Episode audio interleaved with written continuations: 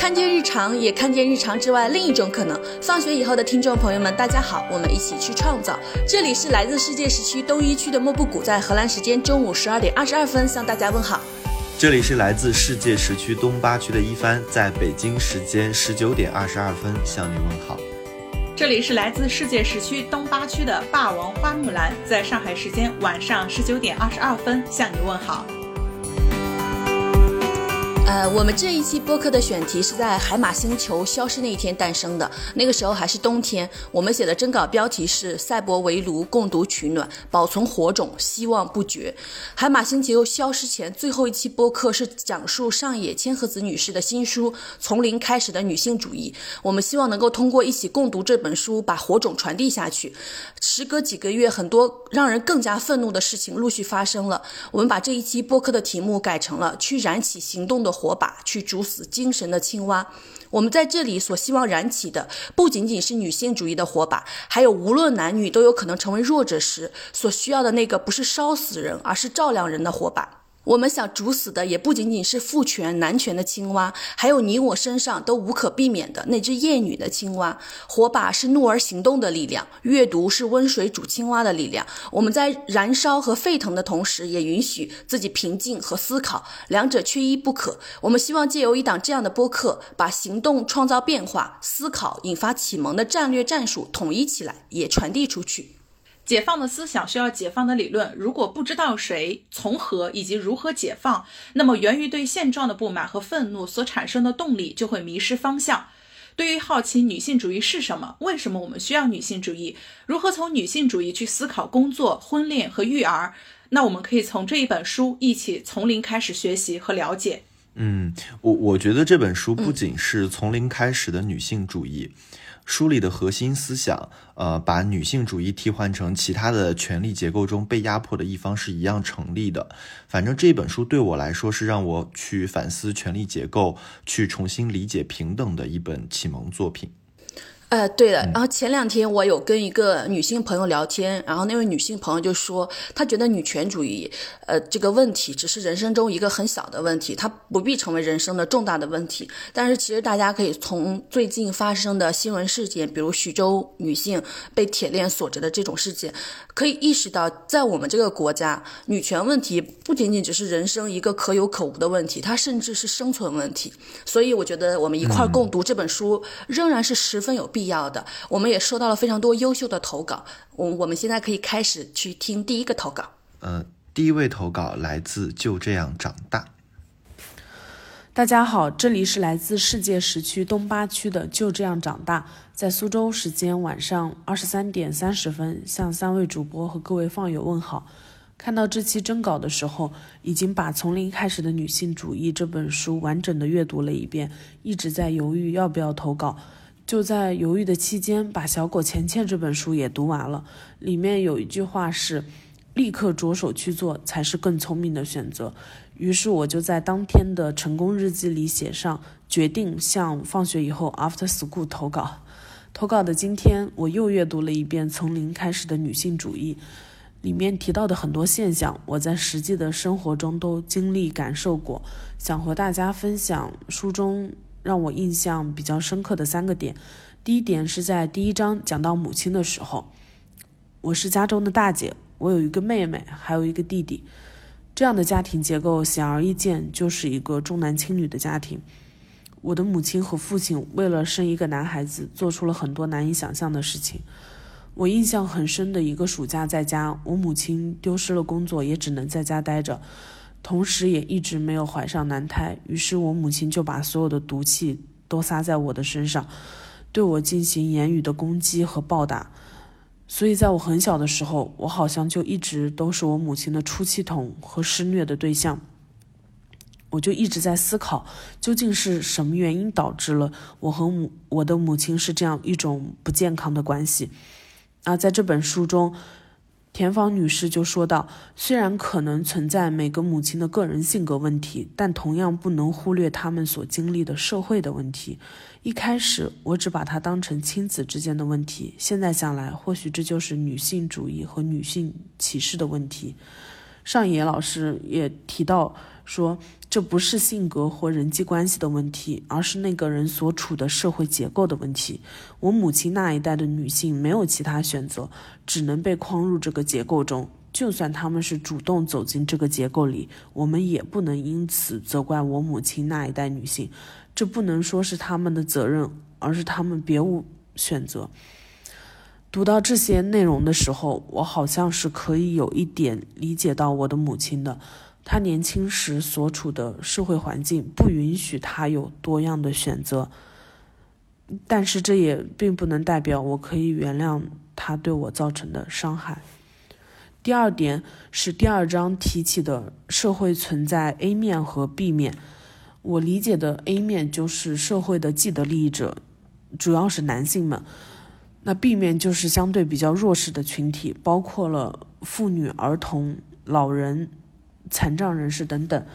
田房女士就说，在婚姻关系中，只有从 B 面强行打碎中间的壁垒，才能逼迫 A 面的丈夫不得不来往于 A、B 两面。如果 B 面不提出诉求， A 面几乎不会主动参与 B 面，因为只待在 A 面是很占便宜的事情。那第三点是第三章的关于一人一杀的说法，这是我第一次听到这样的说法，我觉得应该主要是针对已经走入婚姻的女性们，要主动的逼迫丈夫妥协，让他们参与家务和育儿。书中还说到，只有女性可以改变男性，如果女性不提，男性是绝对不可能改变的，因为男性本身所处的基础就是这样，他们在没有自觉的情况下，从一开始就保有优势的地位，所以对任何男性来说，发现这一点并尝试改变可以说是很难的。正因为这样，我才说只有女性能够改变男性。在阅读这一段的时候，我的感受是，生活是有多样的可能性的，如果婚后的生活是这样的，那么是否我们可以主动的选择不婚不育来规避这样的风险？这是我阅读下来想要分享的三个点。今天我可以在我的成功日记上写上完成了向放学以后 after school 的投稿。谢谢你们，让我看见了生活更多的可能性。祝愿身体健康，生活顺利。哇，我觉得他就真的践行了我们这期标题的前半句，就是去燃起行动的火把。就是虽然我们是共读的《从零开始的女性主义》这本书，但是他是从小狗钱钱这本书获得了行动的力量，对，践行了行动的准则。我觉得就是大家在就是想行动却不知道如何行动，或者是需要力量激发的时候，也可以去看看小狗钱钱这本书。然后他另外一点分享让我很有感触的，就是关于一人一杀和只有女性才能改变男性这一点。就是之前我有跟一个女性朋友聊天，然后她又说她对整个男性其实是没有期待的，她也觉得她根本不可能改变男性。然后我当时就回复她说，我对男性也没有期待，但我对他们有要求，我的底线要求就是要求他们做个人吧。有期待有要求。对，然后这个刚刚这位女孩有提到说一人一杀可能更主要的是针对于进入婚姻的女性。我想说我们还是可以泛化普及这一点，就是在我们的家庭里面不一定是只有丈夫才是可以被杀，就是被主死男权思想的那个人，你的弟弟、你的哥哥、你的爸爸都是可以的。然后我其实就在我们家庭里面一直在践行这样的，就是我比如说我过年回到家，我就要求我爸爸去做饭去做家务，因为一年到头他也不做饭不做家务，就一定要让他参与和践行家庭的责任当中来。然后前些天不是过年吗？然后我就把我们安徽那个新出生的儿童的那个出生性别比发到我们下到8岁上到80岁的家族大群里面，就是一定要在大过年的时候恶心一下大家。就是我觉得不仅仅是丈夫，就是我们身边的每一个人都是有可能被我们的行动所改变的。是的，说到这个我很有同感，因为我过年的时候刚好妈妈去了外地不在家，然后我们家的这个家务做饭包括打扫卫生，主要是由我爸爸和我弟弟承担了起来。那他们这是被迫的吧？也不是主动的吧？这个就在于说就是家务啊这些，就是这些其实家务劳动是必然要去做的东西，但如果说比如说我没有主动的去打扫卫生，没有主动的去承担这些，嗯，那么这个时候就应该是由就是比如说爸爸或者是弟弟他们也做出分担。如果我特别积极主动，就是把这些东西我大包大揽全搞定了，那其实可能就是他们也就没有发挥和参与的这个空间了。嗯，对。哎，我一直不觉得我是一个女性主义者，但是我们在做播客以来，莫布谷一直在疯狂的输出的过程中，其实尤其是我最近一直在反复在想上一期最后我们那一句话，就是女性其实是一种处境。嗯，对，而且就是很久以前某一期莫布谷有说过说，你就是一番你本身作为男性你就享受着这个社会本来就有的红利。那这件事其实我当时对既得利益，我当时其实对这句话没有特别深刻的感受，直到最近我确实是又看了那个徐州巴孩母亲的那个事情，我觉得如果有一天我身为一个女性，我是不是也会随时面临着这些危险的这个处境这个问题？对，嗯，我也怎么着呢？我就也比较感谢在这么长的时间里，莫布谷孜孜不倦，疯狂输出，对，让我也真正的去思考说，就是我们永远在与这个社会结构中被压迫的弱者站在一起，就是我们永远要为弱者呐喊，就是那一天如果你不为弱者呐喊，很有可能那一天就是由你会变成弱者的那一天。嗯，对，我觉得其实大家就是一定要勇于和自己身边的男性 battle 和沟通，因为其实从我这一两年的 battle 和沟通中发现，就是男性也不必然是一个木头疙瘩，就是我觉得就是 battle 和沟通有两点，一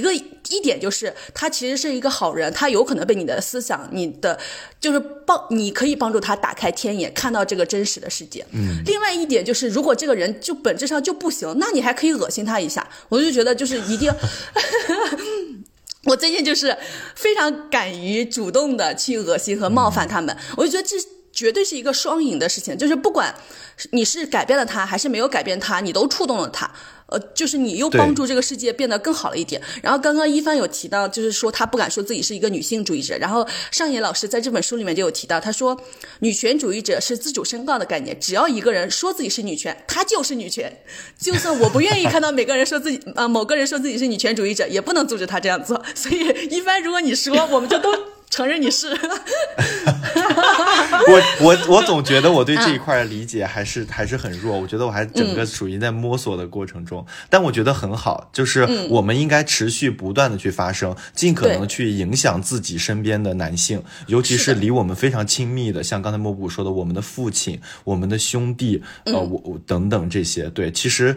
也是响应我们播客里一直在说的一句话，就是从抓紧自己的附近性开始。对，我们可以去尝试通过输出去影响他们，当我们把他们抓得更牢，我们的附近其实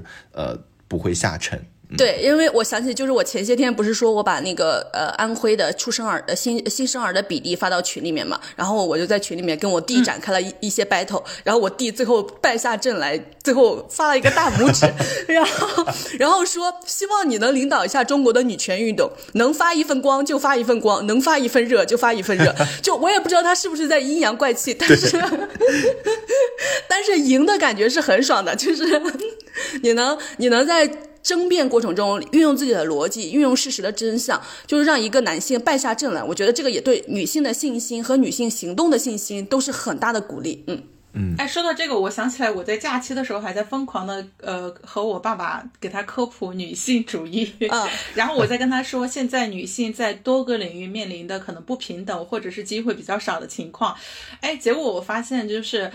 我爸爸并不是属于他不接受，反而他会说你看其实现在有改进。我觉得他的这一个反馈就是属于我说的这些东西可能是触动到他了，然后他也知道可能现在会有这些问题。我觉得能够意识到女性在多个领域还存在不平等，还有上升的空间，这个本身就是很好的。就是我觉得女性主义有一点就是我们女性的声音能够被听见，我们说的话能够被看到。对，好，那我们来听下一个投稿。下一位是来自图图的投稿。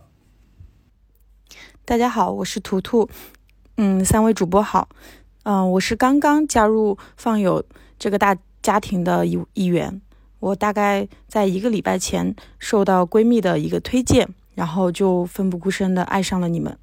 在每一篇播客的语音里面，我都听到了许许多多的知识点跟能量，非常感谢。因为这一次的征稿，讲的从零开始女性主义这本书的一个读后感，然后我就以最快的速度将这本书进行了阅读，然后并且在阅读的过程中，泪流满面，就是非常激动，因为整篇书的内容，田房他母亲的那些行为，几乎在我的身上是100%的复刻跟呈现的。所以我决定想要用自己的故事，然后来告诉大家，我们这样的女孩子是可以走出来，然后给大家一份力量的。我是一名90后，然后的话我是有一个弟弟的，然后我们家就有2个孩子。我从小呢生活在一个小的城市里面，我的父母没有接受太多的文化，属于普通的打工阶层。然后但是我的父母在我的印象里面，他们都是性格比较要强的一类人，然后有自己个性的魅力，然后但是也有他们非常固执，且有个共同点就是非常的孝顺跟服从整个家族。我大概在18岁以前，然后因为母亲的重男轻女以及父亲的完全忽视以及不存在的一个丧父式的教育，让我本身自己主观有很多自己的天生的性格里面的一些特征跟我的生命力都没有完全展现出来。而这种感受呢，也是到我事后成长的过程中不断探索才知道的。我自己本身是一个性格非常开朗，然后也很喜欢善于表达的一个人。从小的时候我觉得还是我挺活泼开朗的，就是属于全班整个都是非常受欢迎的一个女生。然后我也很喜欢，我感觉小时候的我有侠义之心，喜欢帮助班上很多女生。然后因为我本身个头也不小，然后又比较有在身体上面比较有力量，然后我也很喜欢发挥自己的力量去帮助大家。可能这是来源我自己本身性格里面就是想要分享愿意帮助大家的一个心态吧。然后在这样的一个过程中呢，我其实在日常的生活跟大家同学之间的打交道过程中，我还是活得非常开心的。但是我是一个从小就不喜欢回家的孩子，因为我小时候是没有办法去把这件事呈现的，我就是在内心里面暗示自己就不愿意回家。然后现在长大后，我有认真去剖析过这个问题，然后我会发现，因为回到家后，我就必须要去做那个在他们眼中按他们标准长大的一个孩子，要变得非常乖，要遵守他们所必须要求我遵守的任何事情，以及为整个家庭的付出跟牺牲。而我觉得这些压抑跟压制可能在某些方面让我的内心深处觉得不够自我，不够认可，所以我一直想要逃离。也正是因为这个原因，我从小的时候父母在不断的教育我，就是我妈妈在跟爸爸争吵打架的过程中，她都会告诉我，要不是因为你，要不是因为你们，我也不会受这么大的苦，要不是因为你，我也不会经受这么多。以及他对我的，就像田房说到的，独母所做的任何一切，我的母亲都对我做过。甚至说我在10岁生日的时候，他并不记得我的生日，然后给了我1巴掌，这种事情都是非常习惯以常的发生着。以及有一次母亲因为我跟弟弟打架跟争吵的过程中，然后他非常愤怒，然后用刀背恐吓我，然后不小心划伤我的脚，然后以至于我去缝针，然后送到学校，每天他要背送我上学，这个过程，这些都是我的成长过程中发生的事情。而且在初高中的时候，因为父母的不断争吵打架，然后我的父母在高二的时候就已经离婚了。而这个过程中呢，我的母亲以最强势的一个观念不断的疏导我，就是我的父亲在这个家庭任何事情都没有做，而这个整个家庭的付出也只有母亲在完成着，她为我们牺牲了多少，为了我们的今后生活牺牲了多少。在我的价值观还没有完全成长开的时候，我被灌输了很多这样的思想，所以在我的潜意识里面，我对母亲她对这个家庭牺牲为我牺牲的那种愧疚感，以及就是如果我背叛母亲的那种羞耻感都非常深，以至于我觉得自己很奇怪。我一方面在同学录上面会写着说，以后我的人生目标就是照顾好我的妈妈，照顾好她，然后让她过得幸福。但是另一方面呢，我自己内心的深处，我是希望自己活得短暂一点，甚至说未来是没有希望的，活一天是一天，甚至我希望自己只活到40-50岁就可以很早的死去的这种，对生没有任何的激情。这种感受都是我以前很模糊、很奇怪，但是又说不清的一个感受。然后如今在我不断的远离父母，18岁以后我就不再读书了，我就选择，因为他们说为了我牺牲了不少，我不想让他们再为我花任何钱，所以我选择不再读书，离开我生活的城市，离开父母，我一个人只身来到了大城市，自己打工挣钱，学习成长。然后在不断的这样剥离跟逃离的这个亲密的情感关系中，然后我发现我变得可以呼吸了，可以敞开心怀，可以在这个社会上好好呼吸了，好好的感受自我真实的想法。然后其实中间也有经历过我自己撕裂的过程，就是我觉得我背叛了母亲，然后就是我既然为了自己自私的活着，背叛了母亲原本以前给我的想法，以及说要我以后嫁一个有钱的人，可以为支援弟弟，给他买房子，以及他这些思想在我的心里面都是反抗的。所以在离开他们后，我的内心开始追求自己为自己而活的这个观念，然后慢慢的萌发出来，然后并且不断的落实。其实之前有很长一段时间我是撕裂的，一方面觉得我这样做是不对的，太自私了，抛弃了母亲，但是另一方面我又会因为有了自我而活得开心，而非常激动。然后在这个不断拧巴的过程中，我在成长着，在不断的利用着我的善良，用我的善良跟我的热情，还有我喜欢帮助别人的一些好的品质，然后也吸引了很多人，很多贵人朋友，在艰难的成长过程中，他们来帮助我，让我获得了更多的能量以及自信。在不断获得自信，然后又在书籍中学习，以及心理学、社会学、哲学，还有在不断的听取大家播客的这些很优秀的女性，她们所散发出来的观点，在一次次就是在我脑子里面点亮灯的过程中，然后我越来越清晰明了的知道了我应该先为自己而活，然后让自己的能量可以蓄满，然后我才会可以用我的爱跟我的力量去帮助我想要帮助、关爱我想要关爱的人，而这个我才是真正意义上的发光的。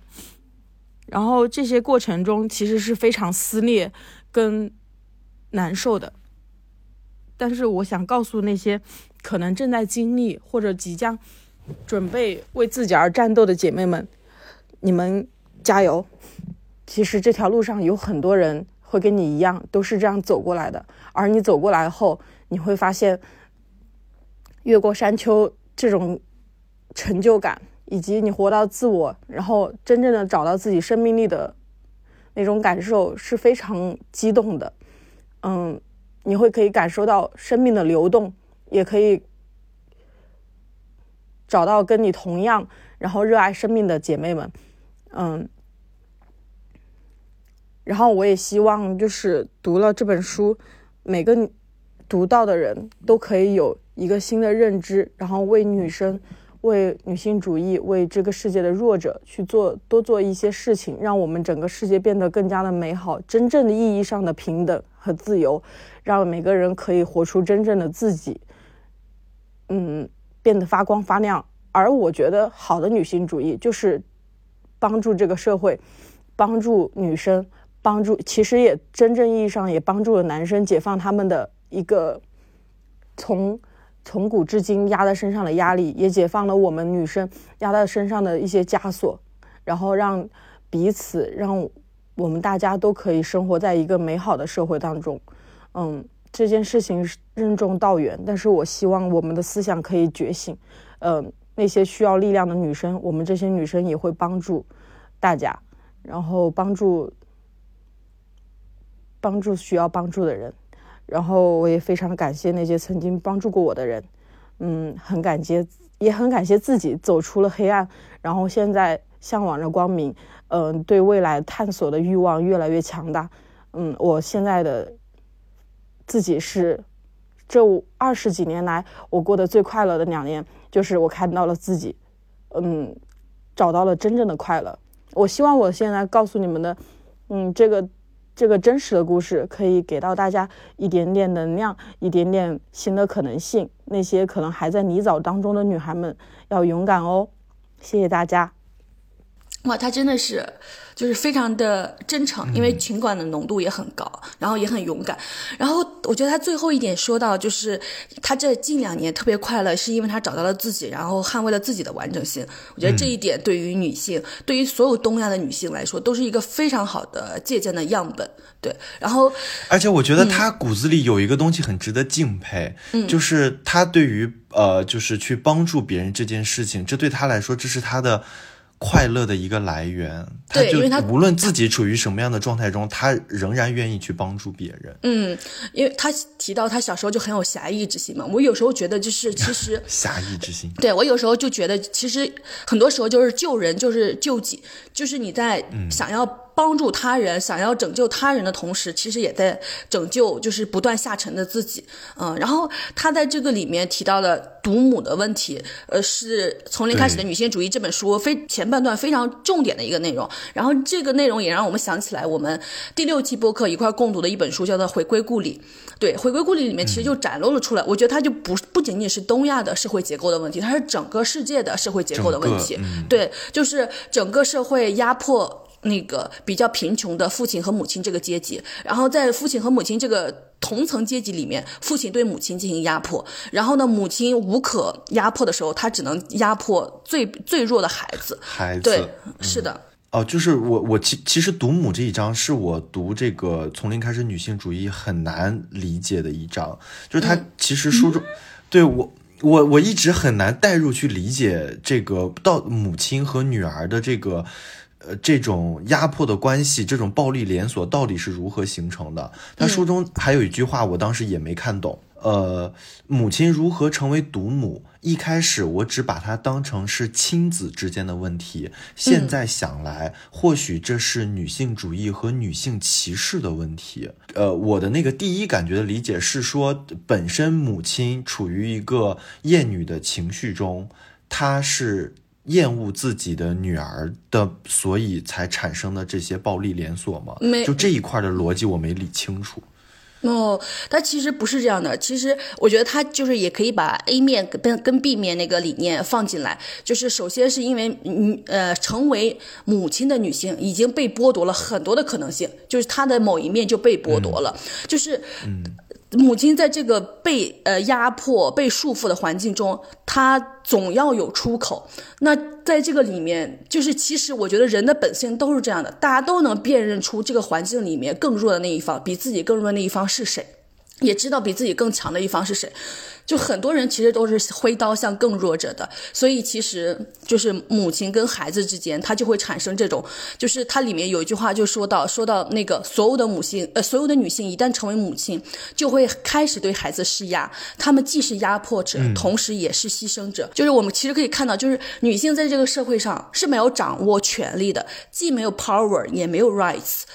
然后也没有办法发出自己的声音，他能发出自己的声音，能对另外一个人有掌控权的时候，只有他在成为母亲，对一个更加弱小的孩子的时候。所以其实我们就能看到这种暴力的链条在一直的传输。然后另外一点就是，一帆他觉得他身为一个男性很难理解，就是这个层面的问题。其实我觉得男性很多都有弑父的情节，就是都想证明给自己的父亲看。哦、对，俄狄浦斯情节。对，所以男性很难，其实有跟就是产生独母这种情节，因为他其实很难弑母，而且很多男性，尤其你知道在东亚社会，很多母亲都是重男轻女的。就是母亲是对儿子非常之好的，但是对女儿就是没有那么好的。然后女儿就是长大就想，我千万不要成为一个母亲这样的人。首先是因为母亲在这个家里面处于非常弱势的地位，被丈夫各种各样的压迫，女儿不想成为一个这样无力的人。其次是因为母亲还对女儿加诸伤害，女儿也不想再成为一个就是再对别人加诸伤害的人。我觉得是这两方面的思想让女性就是产生了比如说独母或者是弑母的情节，但是男性在这个家庭里面又是既得利益者，他受到了母亲各种各样的关爱和关怀，还有崇拜。你知道长子各种的在家里面能吃到全须全尾的鱼，就是他很难产生弑母的情节的。所以男性普遍会有弑父的情节，就是要打败自己的父亲，然后要向自己的父亲证明自己。对的，嗯。关于这一点的话，我想用《厌女》里面的部分去补充，就是上野千鹤子的教授呢，他在这个《厌女》里面说到，就是关于母亲对于孩子是怎么样压迫的。第一个呢，就是关于儿子，就是对于自己付出的代价呢，母亲想让孩子来补偿。如果是儿子的话，补偿的方式简单明快，即出人头地，也就是将母亲从蛮横粗暴的父亲的手中拯救出来，终身恭顺孝养。在父权制度之下，母亲的最终胜利和最大的报酬就是把儿子培养成一个恋母情节的孩子，让儿子继承家业以后自己登上家业继承人之母，即皇太后的地位。是的，这个是对于儿子。然后对于女儿是如何补偿呢？因为女儿早晚要出嫁成为别人家的人，对于女儿的投资只不过是白白扔进阴水沟，不能期待投资的回报。但是这种常识已经是稍前一个时代的了，现在女儿终身都是母亲的所有物，并不是因为出嫁了女儿便可以免除娘家父母老后的护理义务，母亲也指望女儿在照顾自己。在过去的10年里，希望接受护理的家庭成员顺序当中呢，第一位是从儿媳变成了女儿，与此相应，实际上由女儿护理父母的比例也增加了。于是就是在日常生活中出现了母亲在现实中依赖女儿，但是口头上却要否认的现象。有的女儿代替长男的弟弟收留照料的母亲，母亲却终其一生叹息，让女儿照料自己，我好可怜。所以女儿听到的并不是母亲的感谢，而是哀叹，而且还要继续照料下去，这是一件很悲哀的事情。这个就是上野教授在《厌女》里面分享到的，儿子和女儿承受不同的来自母亲的这种压力的传导。对的。然后就是其实就是这个上野老师也在书里面说，他其实说这不是性格或者是人际关系的问题，他是这个人所处的社会结构的问题。就是如果我们不去剖析理解时代背景和社会结构，其实根本没有办法打断母亲传向女儿的暴力和干涉的连锁。对的，所以我觉得就是所有的女性以及男性其实都要理解一下，就是独母这个现象，它不是母亲个人的问题，它是整个社会对母亲进行压迫，剥夺了她的可能性的问题。然后另外一个我觉得就是整个社会的现象是这样的，就是父亲或者是整个男性社会就一块儿给女性塑造合谋了一个就是歇斯底里的形象，就是这是一个男性各种群体合谋塑造的形象。然后其实大家小时候就能看到，就是母亲在家里面看到父亲比如说喝醉酒很晚才回家，然后把家里吐得一团糟，然后母亲就会暴怒，然后小孩就是不收拾自己的房间，然后又把房间搞得也一团糟，然后母亲也会暴怒。这个时候在母亲暴怒后，父亲经常会说的一句话说，别管你妈，她是个神经病。就是在母亲即使是做出正确的情绪反应的时候，男性也要加诸于女性就这种的污名化。然后就是阁楼上的疯女人，女性的精神疾病，其实就我们从徐州女性这个事件里面也能看得出来，就是女性到底是怎么样成为精神病的，是到底是哪些压力使他成为这样歇斯底里的形象的，我们一定要剖析一下。我觉得最恶心的一点就是祥林嫂这个事情，如果大家真的看过《祝福》这篇文章的话，就知道祥林嫂简直可能比这位徐州女性还要更惨一些。她被自己的父亲的就是原生的家庭，还有自己嫁了丈夫的那个家庭不停的买卖，然后呢被男性直接敲晕，然后实施强暴，然后最后是强暴之后又生了孩子，然后村里面的人还要嘲笑她说，你看你最后不是还是顺服了吗？然后最后孩子又被狼叼走了，孩子死了。就是一个经历了如此多男权的压迫和杀人的女性，最后就是变成了就是精神上出了问题，开始絮絮叨叨自己过去的形象，然后整个社会没有人同情这个女性的形象，反而把祥林嫂这个称呼用来讥讽所有的女性。就是大家每次用祥林嫂去讥讽另外一个女性的时候，就不觉得自己身上就背负了整个男权社会的罪恶吗？就是一个男权社会这么的扼杀和强迫一个女性，让她遭受到这样的待遇，但是大家却拿着这个女性的遭遇当做一个代名词去嘲讽。我就想起我们的某一个发言人，然后呢在 diss 另外一个大国的时候说另外一个大国是祥林嫂，我就想说，而且他这个发言人还是一个女性，的发言人，我每次看到这位女性的发言人，我都觉得无比的恶心，真的是，我在这里面就不提她的名字了。然后其实我们看到各种各样的国内外的作品，比如说《简爱》，她就有一个楼上的疯女人的形象，然后甚至《音乐之声》，《音乐之声》里面那个可能那个这个家庭里面的女主人，是在几年内接连不停的生了4个孩子，然后去世。就大家都可以去追溯一下这些经典的影视作品和文学作品里面，他们所塑造的就是另外一个不是女主角的女性形象，到底她背后发生这一切的原因是什么？就是这个是非常值得深思的，而且是细思恐极的。然后最后在这个就是这本书里面，就是上野跟田房女士有讨论到就如何应对独母或者是有毒的原生家庭的这个问题。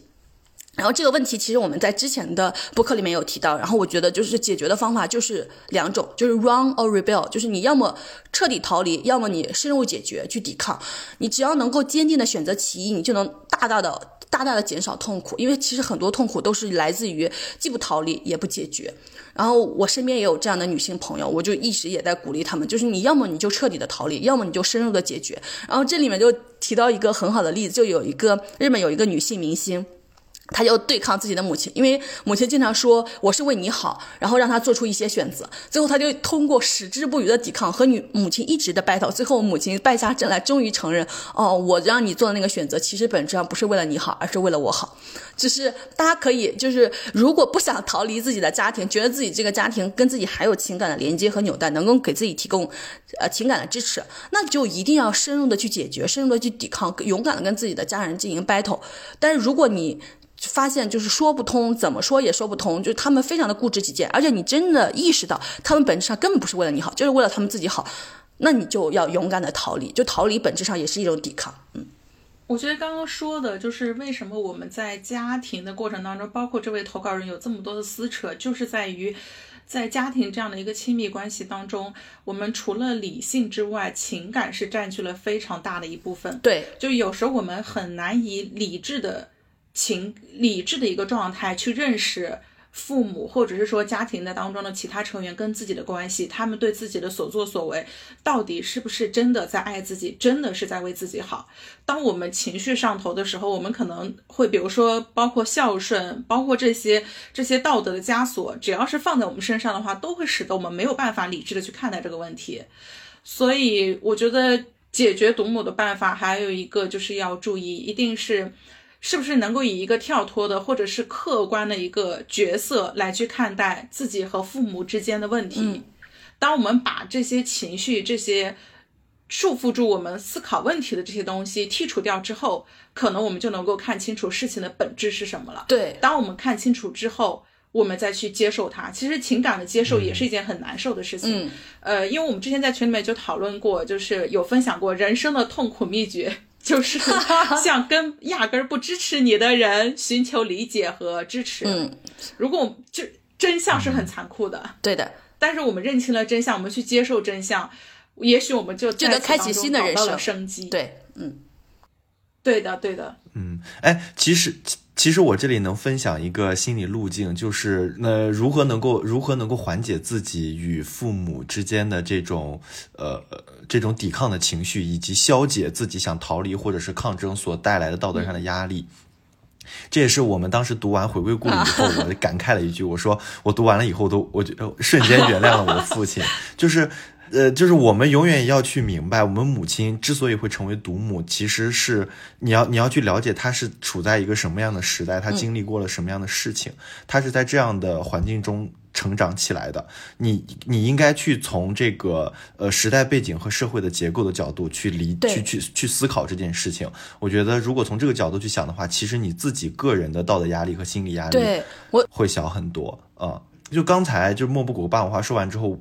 我感觉这个东西它其实特别像一个轮回，就是本来母亲在她可能在成长的过程中，她就一直被灌输一种想法，就是嫁出去的女儿泼出去的水，女儿是没有任何意义的，老了以后女儿是不会给我养老的，我还不如我为什么没能生一个儿子？她是在这种环境中成长的，她心里接受这种暗示，她被这个大环境给 PUA 了。然后当她生出来了一个女儿以后，她又把她学到的那些暗示又全部又发泄到她这个女儿身上。我觉得这中间可能还有一种就是他可能觉得说他又把另一个女性带到了这个世界上，遭受了这种轮回的羞愧感，可能也在他的内心深处也有的。虽然说我这里建议说大家从这个权力结构和这个社会环境的角度去思考，会缓解自己的那个道德压力和心理压力，但是我还是觉得说我们在能反抗的时候还是可以先去尽力反抗一件事情。毕竟这个轮回如果大家都不去反抗的话，那这个轮回会持续性的存在，我们也没有办法去保证和承诺说我们的下一代就能够逃避这个轮回。而且我觉得反抗的前提一定是就先看到big picture， 就是我们看到这个女性母亲在这个环境中所处的位置到底是怎么样的，就是造成她独母的原因是什么，我们才有更好的力量还有角度去反抗。不然的话，如果只是个人对个人的这个反抗，最后就很容易成为互枪，就是互相的伤害和戕害，就是这个链条没有办法被打断。但是如果我们能从时代的背景，从社会结构的背景理解母亲所在的处境，就是其实你就能找到毒因是什么，你才能够找到解药。对，是这样的。我觉得我们先找到毒因，再去施加解药，就不要。我如果是以我们以往，我觉得图图这一点就特别好，就他即使是在没有看《厌女》和《从零开始的女性主义》这两本书的时候，他自我就探索出来了这样的角度，他在长大以后就真的理解母亲为什么会这个样子，然后呢做出了改变，然后也得到了自己的新的角度和新的生命。我觉得这一点是很好的然后霸王花你说，就是图图他的反抗是他远离了家庭，他通过个人的独立来实现了反抗，但是同时也要看到他的反抗的付出的代价是非常大的。如果说还有女性还处在这种关系当中，还没有反抗成功，我会觉得忍辱负重一下不失为是一个好的办法。就是不是立刻就比如说他放弃了上学的机会，女性获得知识是一个很好的一条能够让自己独立的路径，但是当我们在还没有独立的经济来源，必须要依靠家庭支持的时候，建议可以是不是采取一些曲线救国的方式来去反抗，而不是立刻说我要断了这个经济来源，我就暂停我的学业。我觉得这个就是相对来说要付出的代价和牺牲可能就更大了一些。我觉得每一个女性都面临着非常具体而微的现实的困境，就是抗争和逃离，我觉得它是两个大方向，但是每一个人都必须要应对自己具体的困境。在这个应对具体困境的过程中，她需要怎么样的具体的战术，我觉得是可以根据就是因时因地的自己的环境。对，然后在我们成年之前，我们很难有获得就是经济收入的那个来源和渠道的时候，我觉得反抗跟逃离的时候，其实是首先要考虑，就是我要先从男权社会中，就是我们大家都受到了如此大的压迫，我要先从男权社会中获得我应该获得的东西，我先获得我能够独立的资本以及基础，然后我再加以的进行反抗。我觉得可能18岁在这里面就是一个分水岭，因为我其实也知道我们这个播客要面对各种的年龄层次的人，因为我一直以为可能是大学生以及毕业以后的人，后来我才知道还有很多很多的高中生，尤其是在高中已经觉醒的人。我觉得这一群人可能是更痛苦的，就是你的精神和意识上已经觉醒了，但是你的行动上却又是如此无力，你的物质上却又如此的没有基础。我觉得这个事情上就是很艰难。刚刚把花用到了一个词叫忍辱负重，我当时听到这个词感觉有点害怕，但是其实我觉得就是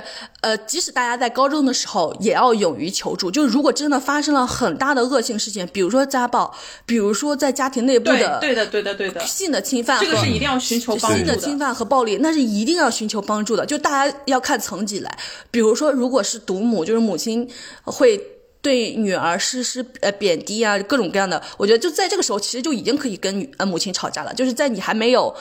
那么强的能力的时候，先在内部就是互相 battle 一下，先不要那么的逃离。但是如果是来自男性那一方的各种各样的暴力，我觉得能逃离就赶紧逃离，能求助赶紧求助。嗯，好，我们来听下一位，我们来听毛毛的投稿。放学以后的三位主播和各位听友们大家好，我叫毛毛。从零开始的女性主义这本书是我在女权区就非常久仰大名的一本书，但是我一直都没有时间去看它。前一阵子我看到我们放学以后的播客截稿日期已经延长到了22号，我就紧赶慢赶的用一个下午时间我读完了这本书。那么这本书它给我的感觉就是它的内容其实对于我们这种老女权人都不陌生了，基本上都已经了解过相关的知识，但是呢，对于性别意识还没有就是说完全觉醒的人来说，是一本通俗好懂而且可以打开新世界大门的一本书。它可以用来推荐我们的家人朋友，让他们从观念上稍微的改变一些。以我自己来说，我就用这本书改变了一个非常爹味直男癌的一个男性。我觉得这个经历听上去非常的魔幻，然后又感觉到有点不可思议，因为就我们的日常经验和共同认知来说，这种爹味直男癌他的思想是非常非常难改变的。那么在这里我也想分享一下这位爹味直男癌是怎么样被我用这本书说服的呢？我是怎么去说服这位非常爹味直男癌的男性的？那么首先说一下这位男性，他是我的堂哥，他的爹味是到什么程度呢？就是他可以说是一个非常典型中的典型的一位爹味男性。当我在日常生活中跟他说起一些女性的不平等案例的时候，他会说男女已经很平等了呀，女的都要骑到我头上来了呢。他还会经常性的对女性进行一种有意无意的打压，对女性做事会经常性的指手画脚，非常喜欢对女性进行说教。总之就是一切行为都是非常标准的父权社会下塑造的一个男性。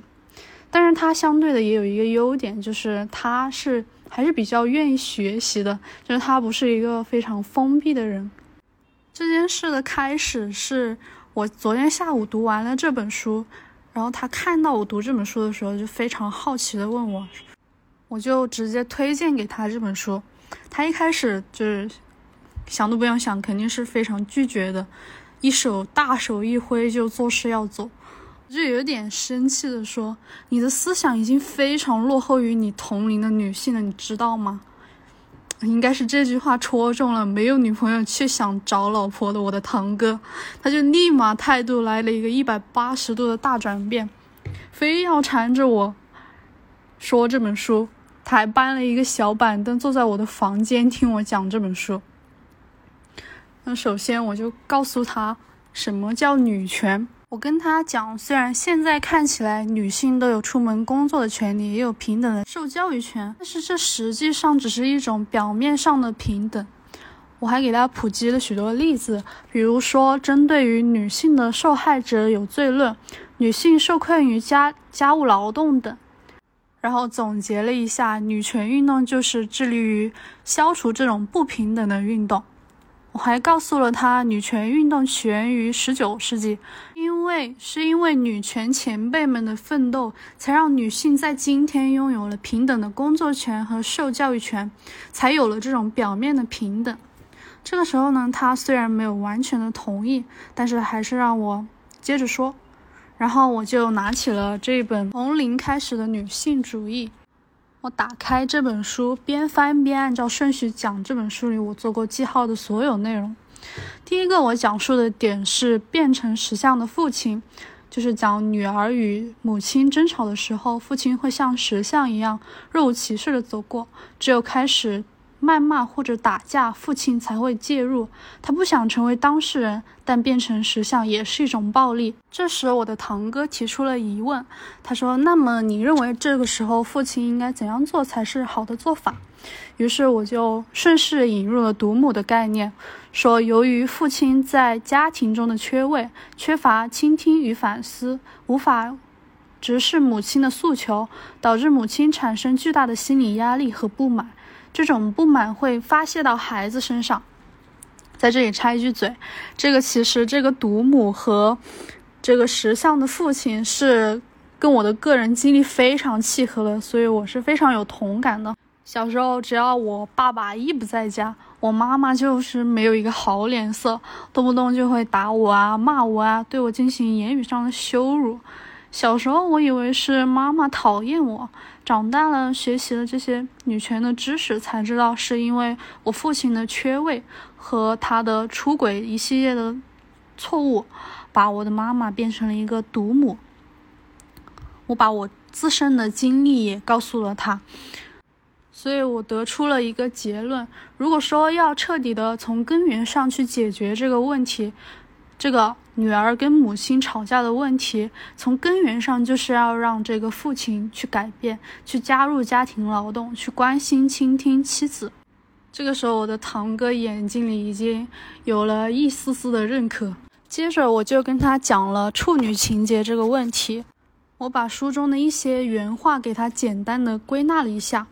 我说，在日本的30-40年前还有初夜这个词，现在早就没有人用了。那个时候女性的父母、对象和本人都非常重视婚前守贞，然后婚前性行为这个词也经常的使用，但是现在都不用了。现在的日本女性都已经性解放了，而且在20世纪60年代，美国也是处女拥有特殊性价值的时代。那个时候美国有一种性技巧叫做爱戏，就是说男女之间交往性行为不能做到最后。这个时候我就说出了我自己的思考。那么这样的处女情结的思想的广泛流传，在发达的国家，在国外的地区是50-60年前，差不多都是半个世纪的思想了，是非常非常久远的一个历史。但是在中国却是真实的当下，我们中国的许多男性还是有着非常严重的处女情结的，可见中国的性别意识是多么的落后呀，中国的女性是多么的被物化。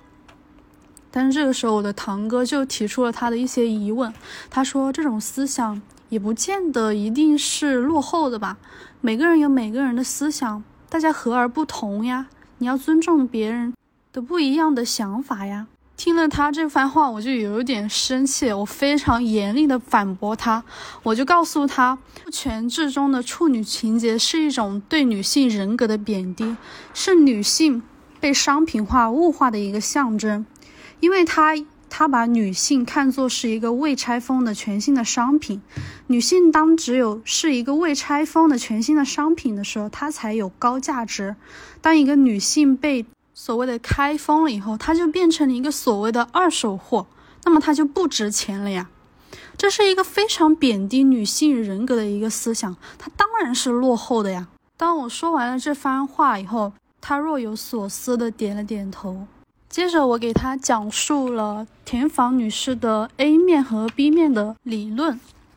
我告诉他，你可以把 A 面看作是社会化的劳动，就比如说你出去上班，而 B 面则是家庭内部的劳动，比如说家务、带小孩、生育等等。我告诉他，男性一直都在 A 面，而女性一开始也生活在 A 面，但是随着结婚生子的开始，她们就不得不移动到 B 面。男性只会为了疾病和受伤而发生转移，但除此之外基本上一直都待在 A 面，而女性必须往返于 AB 两面，这对女性是非常非常不公平的。我还给她看了看书中的上野的公司分离模式的这一幅图，并给她进行了讲解，说明男性是这个社会的既得利益者，他点了点头。最后我借助着书中田房第二章的总结嘛，告诉他男性思想为什么落后于女性的原因。我告诉他，虽然现代的女性她的选择变多了，她可以外出工作了，可以利用自己的工作养活自己了，但是人们培养男性的方式依旧没有变，人们告诉男性要赚钱养家，要找个老婆照顾你，家务都是女人做的事情，这就是为什么男性思想落后于女性的原因。除了这些，我还就书中的公共厕所对女性的辱骂、性暴力相关事件进行了说明。在这个过程中，虽然他有时候会提出一些质疑，但我都一一反驳了，到最后看得出来他已经被我说动了很多。他还感谢我一番，让他学到了许多的知识。我很惊讶，也很惊喜，因为在此之前我从来没有想过我可以靠我的一己之力去改变一个爹味直男癌的思想。我真的觉得我非常的振奋吧，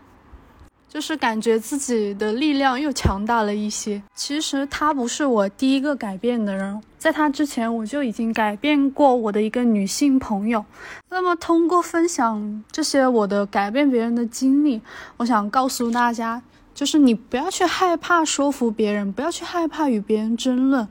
改变别人并没有我们想象中的那么难。就连这样一个爹味直男癌，他的思想都可以被我改变，那么又有什么人是不能改变的呢？以前我也总是就是变为女权以后，我也总是苦恼自己没有战友，但是没有关系啊，战友是可以靠自己创造的呀。让我们都行动起来，慢慢的去改变我们身边的人吧。我说完了，谢谢大家。我们现在先给毛毛集体鼓掌一下。哇，我觉得毛毛就是真真正正的践行了一人一杀，而且他在整个投稿里面让我们看到他每一刀的手起刀落，就真的特别特别好。然后听得特别爽啊，特别爽。然后我觉得就是毛毛就真的展现了我们是如何去改变身边的这些男权的思想、男性的思想，如何杀掉和煮死那些男权的精神上的青蛙的。然后我前一天看微博，然后有一个女性就疯狂买从零开始的女性主义送给自己身边所有的男性朋友。我觉得我们的放友也有这样的。然后我就想起来罗永浩的一句话，就是每一个人生来都是要改变世界的。就是大家以为改变世界是有一个多宏伟的事情，但是不是，就是你让这个世界好了一点点，你就是在改变这个世界往好的方向去了一点点。但是如果你是一个男权的思想，然后呢觉得欺负弱者却不用负责的思想，那你就让这个世界变得恶心了一点点，你也改变了这个世界。我觉得就是毛毛呀，以及我们做这个播客，其实都是在身体力行的改变这个世界。然后里面有一点就是那个毛毛的表哥还是堂哥说，那个即使有人有处女思想，我们也应该尊重这样的思想。然后我想说一句话是这样的，就是包容希特勒并不是包容，是和他一起作恶。对，就是我觉得男性真的是可会诡辩和狡辩了，包容希特勒绝对不是包容。我觉得这里面他的就是除了我们刚刚为那个毛毛鼓掌之外，我觉得他说了一个很重要的前提，就是为什么堂哥能够有一些改进，就在于他没有封闭自己。就在从零开始的女性主义里面，上野教授他是有说到关于这个大叔或者是爹味儿，就是其实大叔和爹味儿和年龄无关，也和性别无关。就是一旦提到性别歧视，就会自我封闭，做出我不看我不听的这种拒绝的反应，就是都很容易有大叔或者是爹味儿。然后在这里面呢，堂哥呢，就是他可能性别意识很差，然后他很多的这些东西他也没有接触到，但是他做出了一个是我愿意去倾听，我有疑问我去提出来，然后我也愿意倾听你给到我的这个反馈，去纠正或者是改进我的认知。我觉得这一点是，就是我们只能改变想改变的男性，我们只能改变想改变的精神男人，双引号啊，在这里面。对。然后关于他刚刚说到的，就是说啊，女性现在地位不是挺强的了吗？然后我刚刚找了一下，就是2021年的全球性别差别报告，这个是去年最新的一个数据，世界经济论坛发布的156个国家的数据里面，我国排名是第107位。然后女性的这个性别平等，它是多个领域的，就是在专业技术从业者和高等教育入学率上呢，我们国家是位列世界第一，但是与之相对的是，我国的新生儿性别比尤其不容乐观。劳动参与率、立法者中的女性人数以及部长级的女性人数等政治经济的参与排名略有下降。所以我们说到的这个女性主义，或者说女性要求各个领域的平等，我们是要全方面的，不是说只看单一的某一个方面。对，我觉得这是一个数据的一个引用。那个毛毛投稿中，他那个表面上的平等，这个就特别打动我。我觉得我们可能真的处于，就是在之前我也一直认为我们处于一个其实男女很平等的一个社会，但是其实过去一年这个思考让我觉得生活中其实男女不平等的情况真的是太多了。比如我们上一期聊到那个商场那个卫生间结构母婴室的问题，包括我们整个社会舆论上说啊，女性要趁早结婚，但是好像说男性越沉越香的问题，以及就是还有仍然现在很多求职，包括现在很多一些闭塞的偏远的农村，他们还是有处女情结的问题等等。还有之前我们这可不是闭塞偏远农村的问题，其实很多地方也有这样的。以及我们之前说过，说就是那个学校那个墙上贴的很多都是男性科学家的问题。其实这种我就是真的是这一年我发现我们生活中真的这种现象太多了。以及我有一个案例，我忘了我之前有没有在节目里分享过，就是因为我妈妈一直都没有就是正经的工作，一直都是我爸挣钱然后再养家。我之前还觉得这是我爸身上特别好的一个特点，就是身为一个男性他勇于承担起养家的责任，我觉得我妈妈可以不用出去工作。但我现在就是我妈这两年正儿八经工作，并且在工作上取得非常卓越的成就以后，我觉得这就是一个陷阱，这就是一个父权社会约束了女性的可能，限制了女性的可能的一个陷阱。其实如果说让我妈妈早多年出去工作，可能啊我家庭的情况真的可能感觉会有质的飞跃。而且大家其实可以看到，就是家里面就是去赌博，然后做出错误理财决定，把家里面搞得一团糟的，通常都是家里面的父亲。对，是的，我觉得刚刚一帆说的就是他之前觉得，哎，好像男女还挺平等的，结果发现有这么多的不平等的原因就在于睁眼看世界了。是的，什么？当你开始觉醒了之后，你有了这个意识之后，你再去看你身边隐形的和明显的这些，你都能够感受到差异。但是如果你没有。就是没有睁眼看世界，你仍然选择一个封闭的态度，你就会觉得，哎，世界好像还挺美好的。然后就是关于到那个，就是跟我刚刚说的，我再补充一下，就是上野教授在书里面也特别说了一下，就是，田房女士呢是有表达过很多男性的抱怨，就觉得说现在女权的声音怎么这么的多，然后我们男性好像做各种事儿都很掣肘。然后上野教授对此回答是说，如果男人不再小心翼翼了，你觉得会发生什么？你会被人摸屁股、捏胸部啊？我觉得我们现在的这个社会哈，就是别说看网络上面好像关于女性主义、女权主义的呼声如此之高，为什么如此之高？就是因为我们的愤怒现实没有改变呀，就是我们女性所处的这个环境都是让人恐惧、让人生气、让人愤怒、让人无力的。对，然后我们女性所遭受的性侵犯、性骚扰，然后猥亵、各种性暴力之普遍，就是简直是我跟你说令人发指。这个是实际的现状，就是如果但凡有哪一位男性说我们现在的环境已经很好了，那就请他变成女性，或者是请他感受一下他自己是弱者的时候，他所承受的这个社会和周围人给到他的暴力。对，今天还有一个那个听友来私聊我，他说我们以后在那个节目里，如果在谈到一些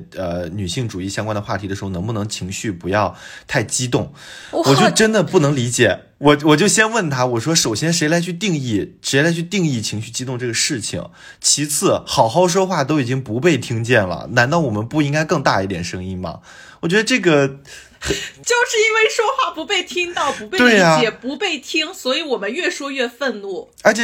且就是当我们真的意识到，就是我们觉醒之后，看到女性被剥夺的东西，怎么可能不愤怒？对，任何一个人看到自己的权利、自己的东西被剥夺，我跟你说都无法不愤怒的。愤怒就是我们，就是哪怕我作为一个男性，我刚才陈述完我这段时间就观察到的，觉得就是女性被压迫这种情况，我都表示觉得很羞愧。我真的是每一天我都更能够充分理解莫布谷说你享受着身为男性的既得利益这件事情。我觉得说就是这个，我情绪怎么了，态度怎么了，我觉得我们很端正啊。为什么我们如此愤怒，恰恰是因为你不愤怒。女性在被狗链拴着，是被强暴生了8个孩子，你视若无睹，然后我们发出声音，整个声音在全网可能被屏蔽，徐州现在路都封上了，我们怎么能不愤怒？法律它还让我们冷静一点。对，我就想说，如果你处于这样的环境，我们的冷静就是对你的谋杀，你还希望我们继续冷静吗？对，我就想说，就是大家真的自身的去思考一下这个问题。我觉得男性真的很难把自己当作弱者去思考。就之前其实就有一个在互联网上流行一个，就是有一段时间大家所有人的黄马都莫名其妙成为了黄马，就你任何一个地方都不能去，即使你是一个健康的人。就是这么一个微小的事情，很多人都表示非常愤怒，尤其男性就觉得自己各种受到了掣肘。但是你其实就可以想想女性的处境到底是怎么样的，你可以想象徐州八孩女性的这个事情发生在自己身上吗？嗯，我觉得这里面上野千鹤子里面有讲到一句话，其实就是这个社会的强者和弱者的问题。强者的特权就是无需对弱者展开想象力，由于权力关系不平衡，弱者会受到压迫，因此不得不思考，弱者必须考虑强者，对强者展开想象力，但强者不需要对弱者展开想象力，所以他们遇到一些事情就会表现得十分的呆滞。然后比如说遇到妻子在公司受到性别歧视，一些大叔就会说大家都这样。我觉得这所有说出男女在中国这个社会已经很平等的人，全部都是这样的人，他们从来没有对弱者展开过想象。而我们为什么如此愤怒，是因为我们就是弱者，我们每天都能感受到强者对我们的压迫，因此我们不得不愤怒，不得不思考，不得不发出声音。但是我同时我觉得就是你其实一定要保有自己的想象力，不然你真的是置身于弱者的环境的时候，如果你过去曾经说过那样的话，我到底是对你是有同情的心理呢，还是觉得你罪有应得呢？我觉得这对我自我都是一个拷问。我有时候会甚至心里面邪恶的想，就让这个人也遭受一下一样的命运吧，这样你才能更加的理解这样的弱者。但是我又觉得我这样平白无故这样想，然后也是对你的不公平。所以我其实你看，我即使这样的时候我也在考虑你的情况，但是这些人甚至都不愿意展开就赤裸裸的血淋淋的发生在自己眼前的案例的想象力。哎，这里我也想补充那个莫布谷他之前分享的一句话，就是我们允许自己愤怒。对，我觉得对，我们应该允许自己的愤怒，允许自己有声音。就我刚刚看到一帆跟霸王花他俩这一块就是一直在我觉得很好笑。就是我真的我们要允许自己所有的情绪。然后海马星球的钱理文老师就说过，当女性感受到愤怒的时候，她就感受到了自由。中华上下5000年的历史是女性服从的历史，是女性不被允许愤怒的历史。我们现在就要勇于愤怒，敢于愤怒，大声的说出自己的愤怒。好，我们听下一个。好，我们开始下一个吧。OK， 下一个我们听奇里哥的分享吧。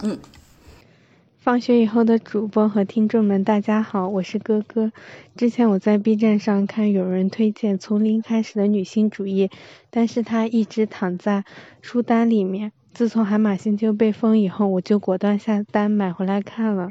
在看从零开始的女性主义时，我一直在感叹，简直说的太对了，不知道大家有没有同感。下面我和大家分享一下我对这本书比较有感触的句子以及感想。在看这本书时，我最强烈的感觉就是要掌握和发挥自己的话语权。这个社会到处都是男性的声音，如果女性的写作及公众场合的发言都是受到压制的。原文里面有这样几句话，在83页，如果没有人扔石头，平静的水面就不会掀起波浪，只要掀起了波浪，被影响的人就可以在各自擅长的领域把它传播下去。有些事情就算说出来也很难改变，如果不说出来就更不会改变了。122页，如果不表达内心的愤怒，不掀起波浪，什么都不会改变。这些话在现实生活中也能被印证。吴亦凡事件中，在都美竹站起来之后，很多女孩子也站了起来。在国外 MeToo 运动中，女性在把反抗说出来以后，使得更多的女性从中听见了自己的声音，也能够站出来反抗。近几年，我们在公共媒体发出自己的声音，反对公共交通上的咸猪手，反对受害者有罪论，这些通过话语传递的能量感染着一个又一个的女性。我们要使用自己的话语权，努力争取更高的话语权。31页，女孩有商品价值，她们可以当保姆、女佣、卖身或工娼，还有女工。她们在父权制家庭是不受待见的孩子，但是有商品价值。我感觉在女性在历史的长河中被当作商品的例子应该数不胜数，如被卖作妓女，或者是被别人卖作当作媳妇。到现在，娶到年轻貌美的女性的老男人依旧会把她们当作彰显自己社会地位的精美礼品。然而商品再怎么精美，他们也没有认真的被当作人来看待。以及在40页中讲到隐形的婴儿潮父亲。关于此，我的感想是在亲子关系、婆媳关系中，男性常常是一个隐形人的存在。男性常常逃避家中育儿的繁琐事务，导致女性在日常的家务中逐渐积累怨气，而把注意力全部都投放在孩子身上。这种丧偶式育儿导致亲子关系变形，日后在孩子成家以后，这种变形的亲子关系又会影响到下一代的夫妻。当出现婆媳矛盾时，作为链接的男性偏向母亲或逃避责任的时候，又破坏了夫妻关系，形成了恶性循环。然而受伤和背负骂名的是女性，逃避责任的男人却完美隐身。只希望广大男性能够意识到，夫妻关系是大于亲子关系的，夫妻关系是家庭中最重要的关系，男性应该承担起育儿琐事，积极调和婆媳矛盾。在原文67页中，社会存在 A 面和 B 面，政治、经济、时间、就业，这些都是社会的 A 面，而 B 面则是生命、育儿、看护、疾病、残障等。女性必须往返于 A-B 面。女性的 B 面劳动价值一直得不到社会主流媒体的认可。近几年离婚案中的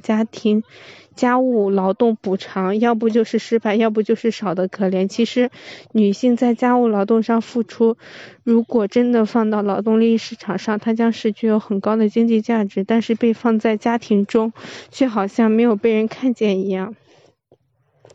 70页， B 面不提出诉求 A 面几乎不会主动参与到 B 面，因为只待在 A 面是很占便宜的事情。以及原文95页，不逃避的关系必须由女性来建立，因为男性一有风吹草动就会逃跑，如果男的在某个瞬间选择了逃跑，他再也不会有机会。还有原文，你连让对方带一天孩子都不放心，竟然还能跟那种人做爱生孩子。我觉得这些话都很犀利，因此在婚姻关系中，女性一定要提出自己的诉求，爱你的人自然会做出改变。在原文125页书中提到，我们对男性解释性暴力伤害时，经常会说，你想象一下自己的女朋友或者女儿是受害者，就能明白这多惨无人道了吧。我觉得这种说法很奇怪，为什么必须想象自己的女朋友或女儿是受害者？大家可以想象遭受性侵的自己遭受性侵害的反感与痛苦啊，为什么把受害者转化为自己身边的女人呢？太奇怪了。我觉得这些话说的真的很对，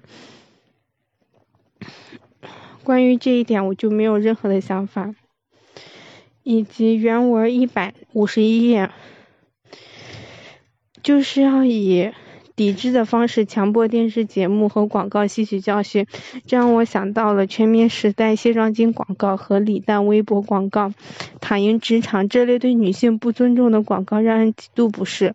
商家既然想赚女性的钱，就必须尊重女性，而不是 PUA 女性。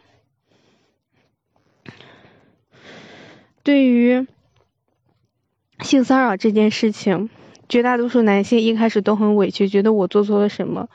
后来官司越来越多，胜诉率和赔偿金额越来越高，男性和企业才意识到这样做会很麻烦，改变只能这样，不能期待他们自己变好。我感觉女性在保证自身安全的前提下，面对性骚扰一定要学会录音、拍照、视频取证，维护自己的权利，让违反的男性付出代价，这样才能避免更多的姐妹受到侵害。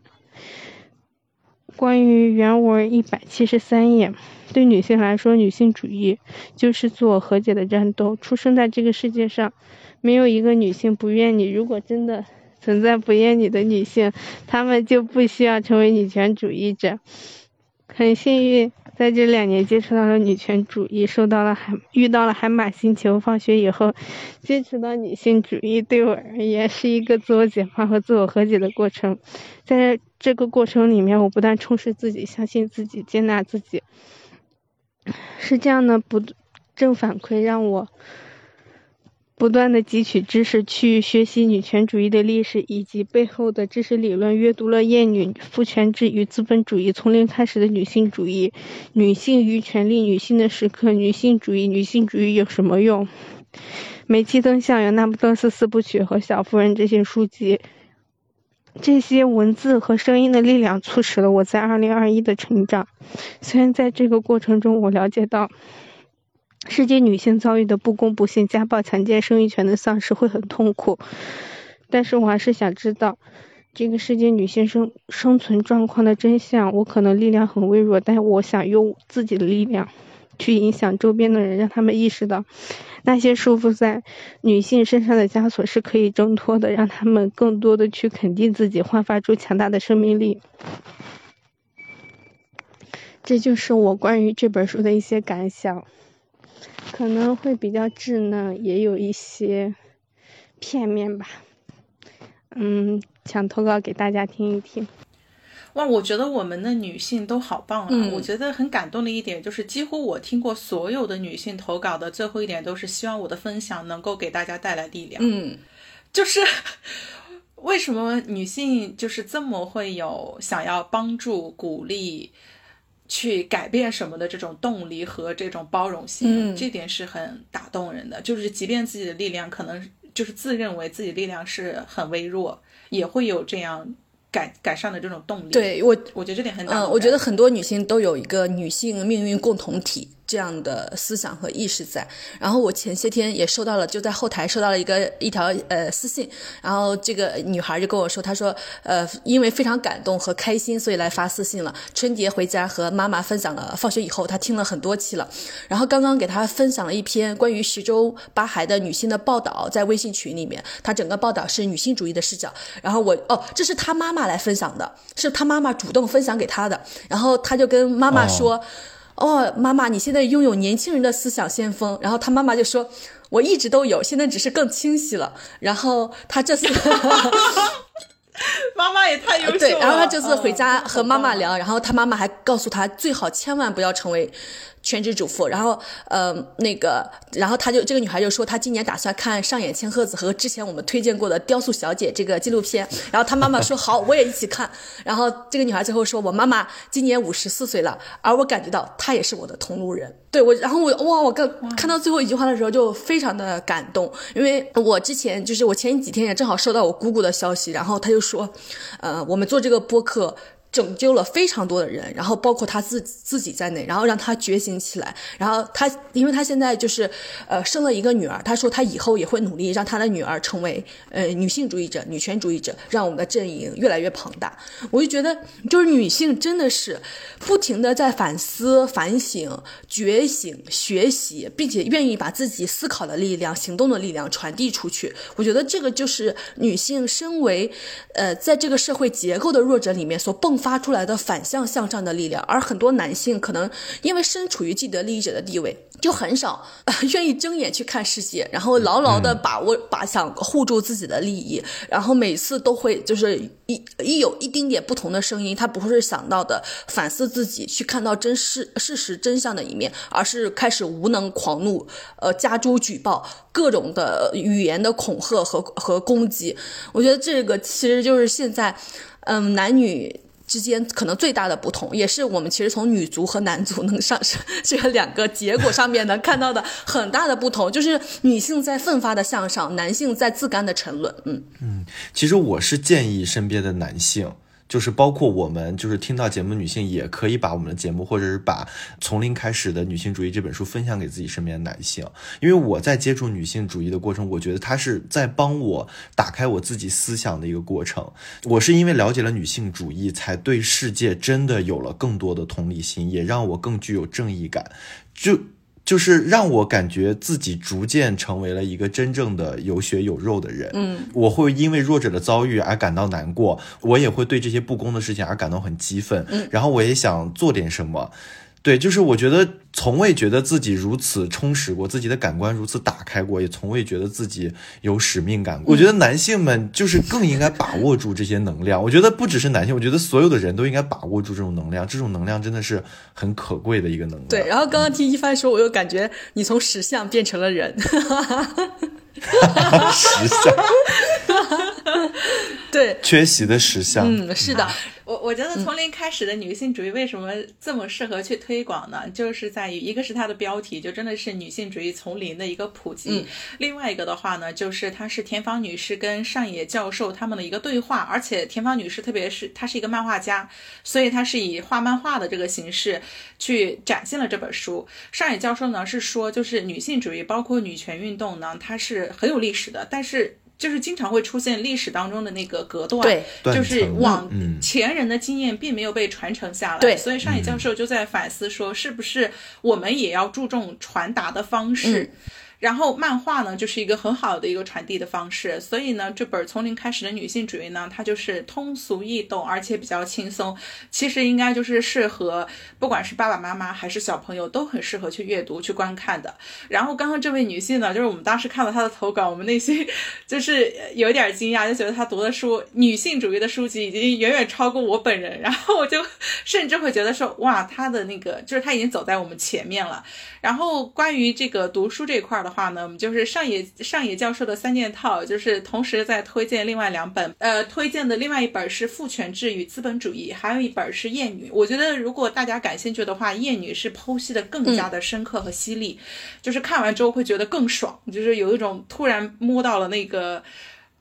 本质的这种感觉，就是历史社会真相的这种感受。而父权制与资本主义呢，它是比较偏理论的，但是你越看这种理论你越会愤怒，因为它更好的去分析了在这个父权制下女性在家庭当中在社会当中所被剥夺的那种现象。对，因为刚刚霸王花提到，就首先是他说那个漫画是一个很好的传承的方式，然后我现在觉得就是播客也是一个很好的传承方式，对，在我们这个时代氛围里面。另外一点就是霸王花提到的上野女士的另外两本书，厌女和父权制与资本主义。然后我就从霸王花的整个路径里面 get 到一个点是这样的，就是其实我是去年还是前年的时候看了厌女，然后我就推荐给了霸王花，然后霸王花经常在我们聊天中也会谈及厌女这本书，结果他前两天说他在看厌女，我说啊，这个不是我们好几年前一块看的书吗？他说当时没有看完，看着看着就看不下去了。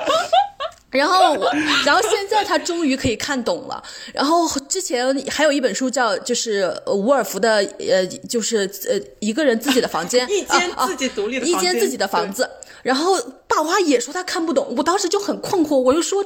厌女跟这个房子它哪里有就是可以看不懂的地方呢？后来我看《从零开始的女性主义》这本书，我才 get 到，就是，我看《从零开始的女性主义》前面部分，我是没有 get 到任何新知的，我就觉得，哎，这全是我已经知道的东西。后来我才理解到，就是《从零开始的女性主义》这本书，就真的是一个低门槛的入门书，它就很适合就之前没有接触过女性主义的人从零开始。然后你从这本书开始看起呢，你接下来其实就很容易进入到《厌女》这本书的各种各样的东西。然后再往上你可以去看父权制与资本主义，然后也可以去看那个一间自己的房间，就是学习女性主义，我觉得它真的是需要一步一步来的，然后它也是真的有过程的。然后大家一开始看厌女跟看父权制与资本主义看不懂看不下去的时候，不要怀疑自己，先去看从零开始的女性主义，甚至可以先去看上野女士的演讲，在她东大的演讲以及她最后一课的那个演讲，我觉得都很好。就是我觉得我们不拘泥于形式，不拘泥于内容，然后先从最浅显的东西开始看起，一步一步来，我觉得这是一个很好的方式。然后我前些天听海马星球最新一期的播客，然后它里面也提到一个很重要的一点，叫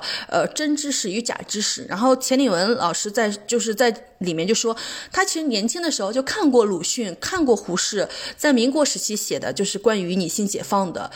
关于婚姻是如何压迫和剥夺女性的这些文章。他当时也以为自己看懂了，但是最后他又选择了婚姻，去选择了生孩子。他直到这几年才知道，哇，当时自己看到的东西其实都是假知识，然后现在自己学习然后感受得来的这一切才是真知识。辨别真知识和假知识的区别，就是那些真的知识可以进入到我们的血液内，它甚至成为我们的情绪反应和肌肉反应。就是你一看到一个社会事件，你就开始感受到愤怒，而且你知道自己愤怒的原因是什么。那女性主义这些知识就真正的成为了真知识。然后对我，所以我就从霸王花这一路的路径过来，我就觉得大家可以先从零开始的女性主义这本书先开始看起。然后而且我还之前就是一帆在看这本书的时候一直在我们群里面分享，我觉得他有一次的分享我也是很震撼到我的，就是他说他之前每次遇到各种关于压迫、伤害、戕害、性暴力女性的事件中，他就会带入说啊，如果这是我的妈妈，或者是我的女儿，对，或者是我的对姐妹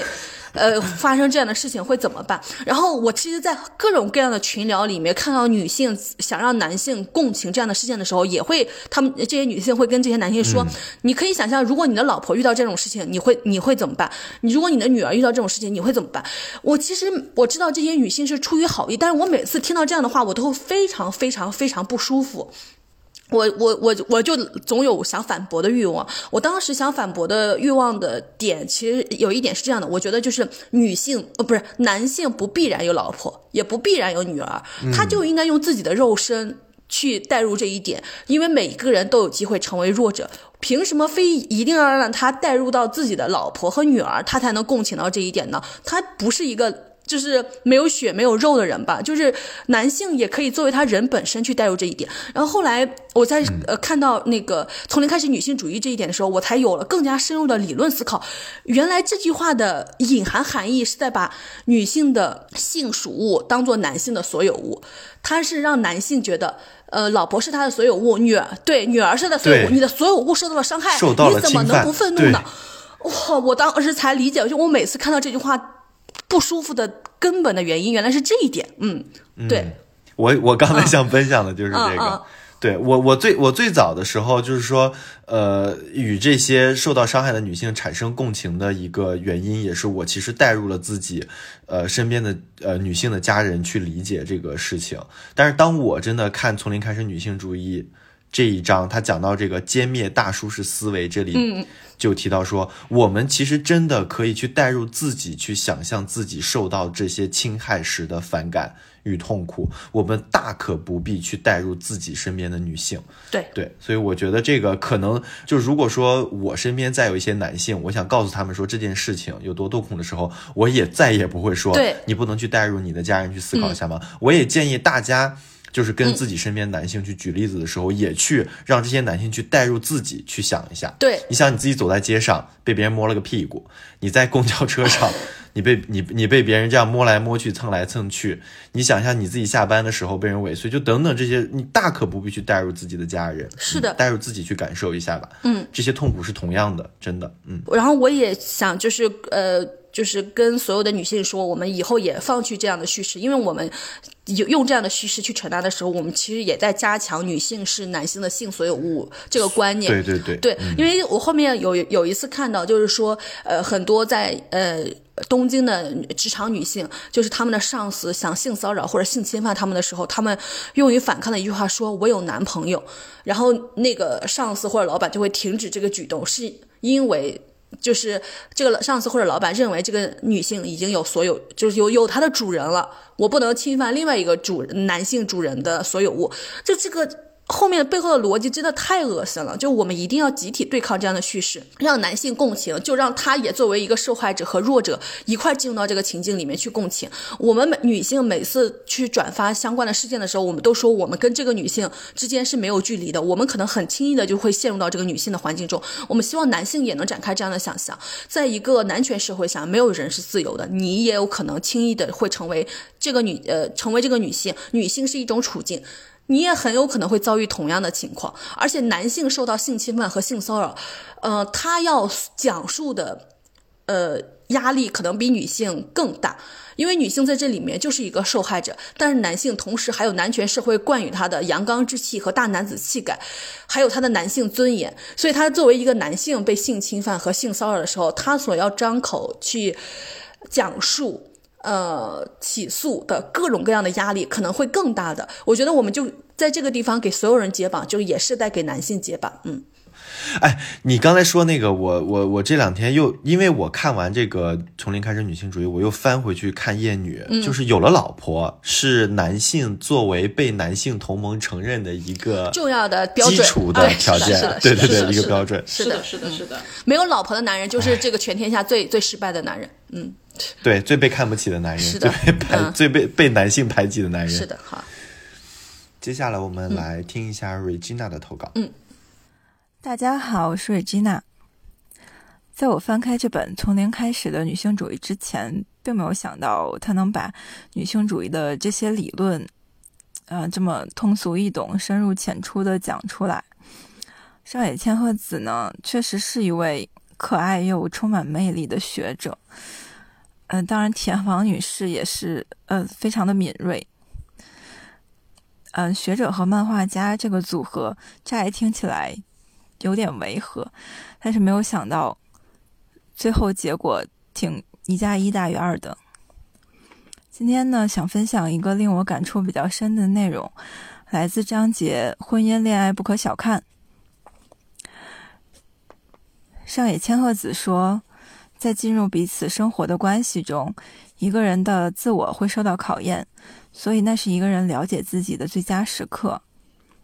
狡猾、自大、奉献、充实、宽容，所有这些特质都将会暴露出来。朋友之间不会建立起这种同归于尽的关系。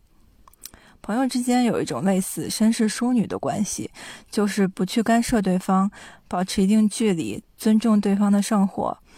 不把对方拉到自己的生活里。而恋爱是建立分享彼此的关系，所以注定要走进对方的生活。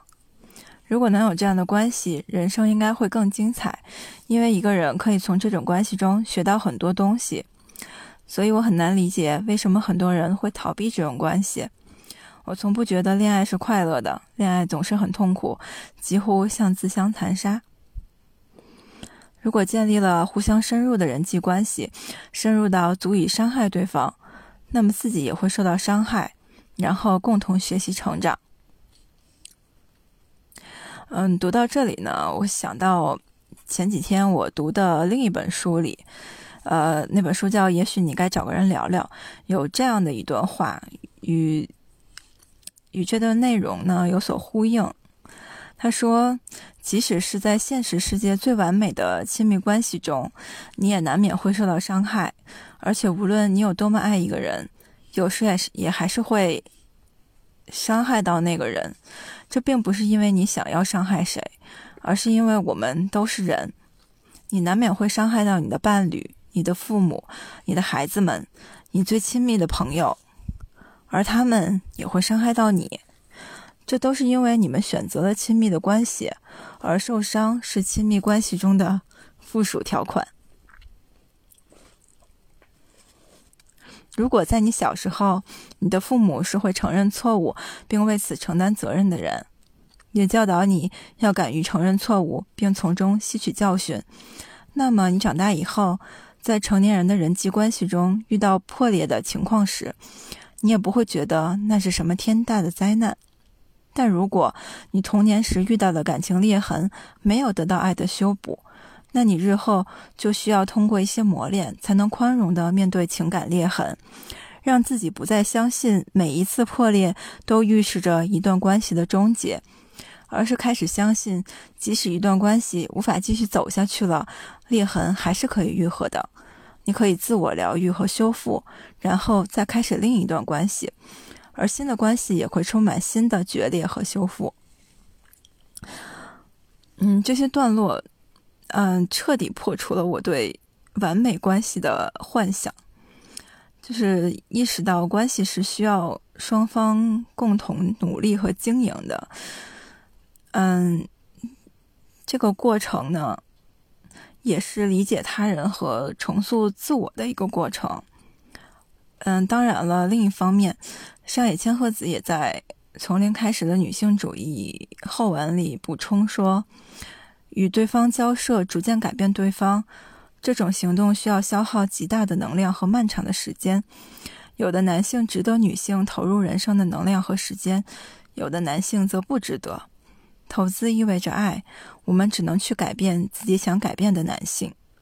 此所谓一人一杀，听起来又惊悚又有点好笑。我今天的分享就到这里啦，感谢大家。身为一个社恐也迈出这一步了。我想到了我们在婚姻恋爱生子的那一集里面有一句话，放下助人情节。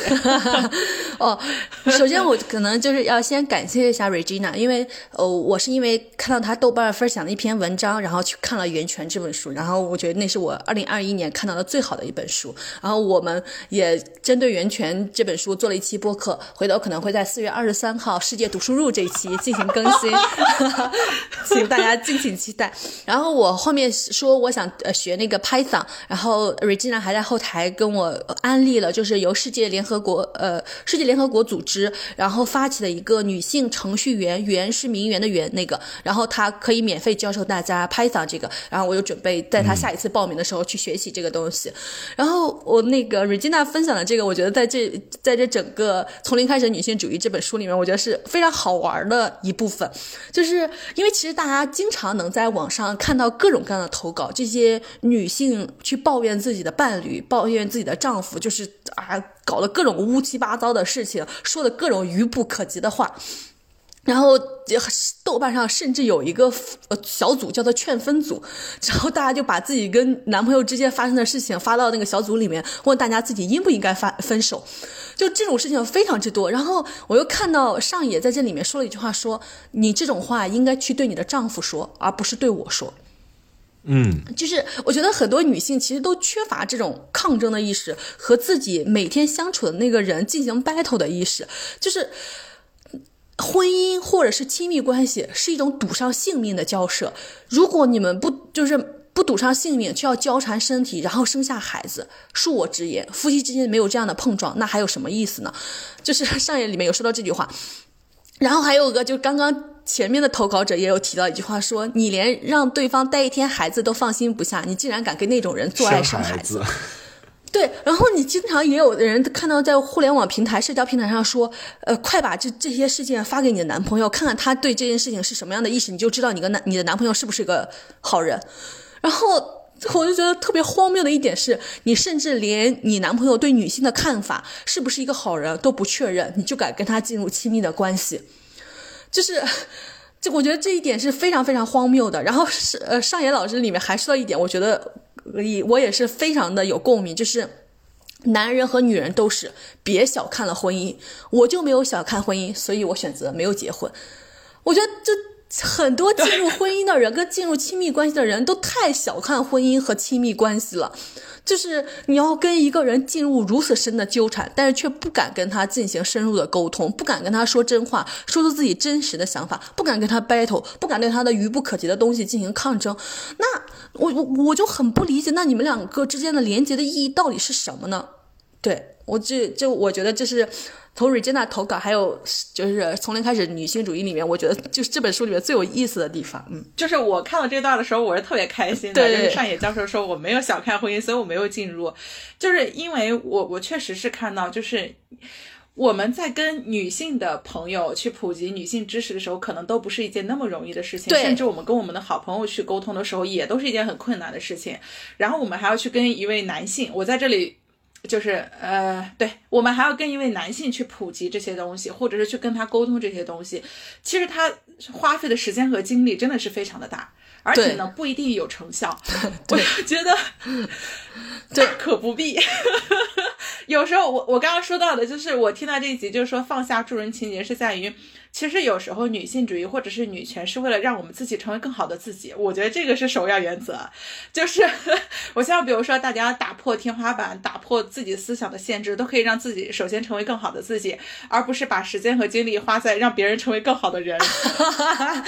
哦，我觉得这个地方分两点，有一点当然就是刚刚霸王花提到的，就是你不值得浪费时间浪费在不值得的人身上，你可以把这些时间更好的用于自己。但是另外一点呢，我也觉得就是你知道这个社会上是有一半是男性的，我们当然应该让男性去通过这种沟通和碰撞让他做个人，不然的话对于我们来说也是非常凶险的环境。就是我觉得这个问题我们应该在年终总结那一期的时候，应该是大学的投稿我们有讨论过，就是我们不要害怕和自己的伴侣或者有亲密关系的人讨论真正的问题。嗯，对，我觉得这个问题很关键，就是如果是一个真的是一个真正的问题，那我们真的应该去和他讨论。如果在讨论的过程中发现我们的立场完全相反，甚至是完全不能对话，那我真的认为那你讨论对了，那你应该趁早离开这个人。对，就是你们真的不是一路人。嗯，而且这个人也并没有任何要反思或者是想改变的意思。嗯，那如果说通过这个讨论，你们对方因为你的讨论而意识到了什么，然后去改变了些什么，那我也认为这个讨论是对了，就是你真正的抓住了自己的附近性，没有让自己的附近下沉。一个例子就是我有跟我的伴侣讨论过一些真正的问题，然后不欢而散。后来我又想到了，我前两天有在想说，为什么我和我妈妈的关系更亲近，和我爸爸的关系更不亲近？除了那个要向父亲证明，要超越父亲，以及母亲对于儿子的疼爱等种种的这些社会背景下，我发现我很少和我的父亲讨论真正的问题，我更愿意和我的母亲讨论真正的问题，并且这些问题我们会因为讨论而达成共识，使我们的关系更加紧密。对，是的。过年期间我跟我母亲有过一次难得的争吵，甚至是说我有可能就是说话非常的严肃，有凶到了我的母亲，是因为我在去三亚。完了，不知道这段会不会被我的朋友听到，但是我还觉得还是应该把这段话说出来。就是我带我妈妈去三亚旅游的时候，我有一个关系非常好的朋友在三亚生活，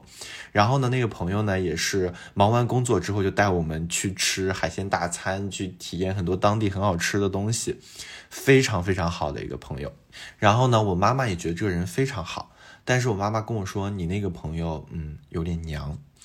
然后呢我就因为这个事情我就非常严肃的我说妈妈，那是我的朋友，首先他是一个非常好的人，其次娘只是他的一些外在表现而已，而且我并不认为这有什么不好的地方，我不能接受你这样说我的朋友，也请你以后停止对一个男生做这样的评论。然后呢我妈就转移话题了，我觉得我说这些话她可能会觉得有些刺痛，但是她转移话题了，并且我觉得她肯定会深刻的记住这段话，因为可能在他的印象中我也没有如此一本正经且非常严肃的说过这些话。但是类似于这种类型的讨论，我和我的父亲进行的非常之少，所以这也就像我说的，就是你们的讨论很少，这是你生命中很重要的一个男性，但是你因为缺乏和他对于真正问题的讨论，然后你们可能会就是处于一个就是相对来说关系比较疏离的一个状态。如果你觉得这些东西是你应该开口去说的，你就应该勇敢的开口去说出来。如果要是说我们得到了一个非常非常不能接受的结果，那我觉得就是缘分也只能到这里，就不要有任何后悔，或者也不要有任何顾虑的，就是赶紧拜拜，我们应该去奔赴人生下一个更好的阶段。嗯，对，反正我是这个感受。嗯嗯，我觉得刚刚一帆和妈妈认真且严肃的沟通，看起来好像会有一些不愉快，但是却让我感觉到一帆在树立自己的边界。嗯，就是他是有边界的，这个边界明确了之后，可能下一次就不会再出现这种情况。这让我想到，就是刚刚也有很多投稿人在说，就引用上野教授的这句话，当进入到婚姻和恋爱期间这种关系当中，一个人的自我会受到考验，那是了解自我最佳的时刻。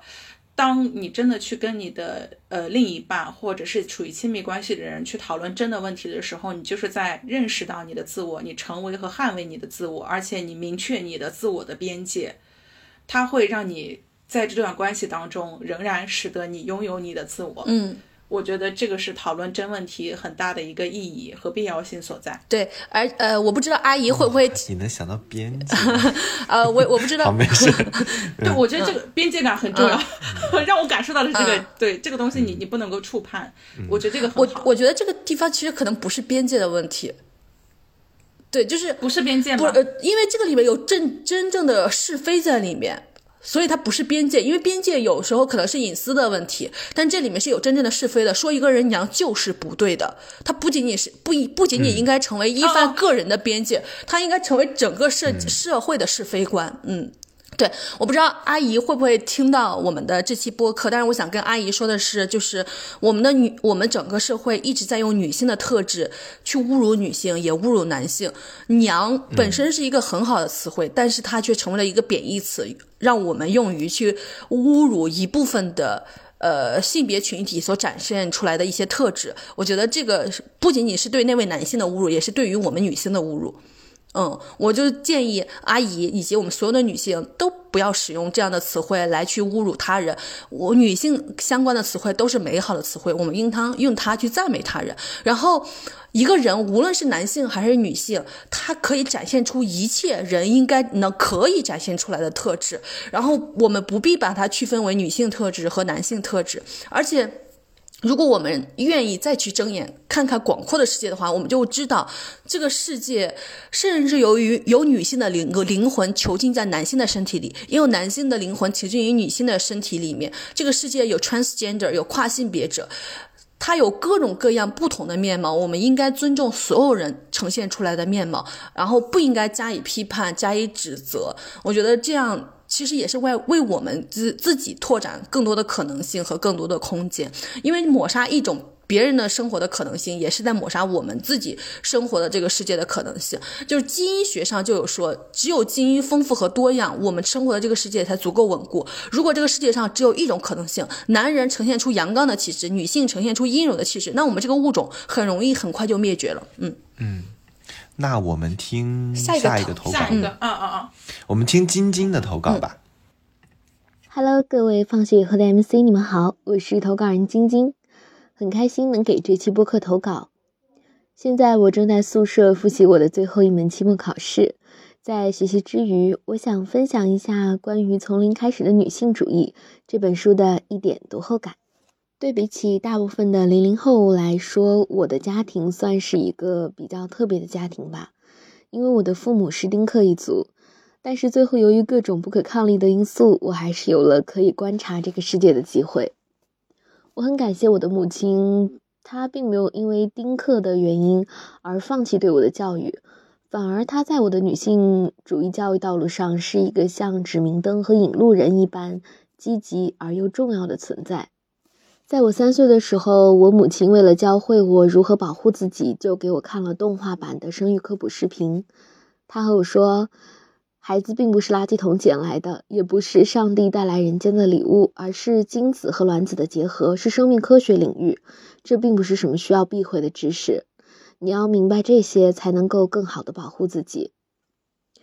后来到了小学4年级，我们学校举行了生理卫生教育课，要求家长陪同一块参加。在课上，我们看了成人版的生育过程视频，还有老师介绍避孕和月经知识。最后，学校还请了心理学家向我们科普性取向有哪些，什么是性取向。下课之后，我母亲转头问我说：“你喜欢男生还是喜欢女生啊？”那个时候我实在太小了，甚至不明白喜欢是一种什么样的感情，于是我一时半会儿就没有回答出来。母亲看我不回答，于是她又说：“不论你喜欢什么样的人，都要先学会爱自己，抛去性别，你要先学会理解什么是人。”当时我对这句话的理解并没有很深刻。但是在近2年，我好像发现自己有点理解这句话的意思了。在女性主义崛起的这2年，网上关于男性和女性的讨论变得越来越多了。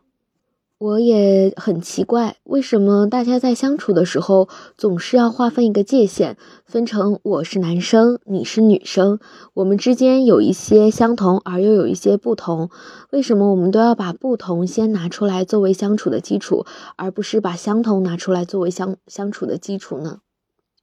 不过我很开心，最近网上有了很多关于女性主义的讨论。不管这种现象当中有人站积极也好，有人站消极也好，但是这都是事物发展的一种表现嘛，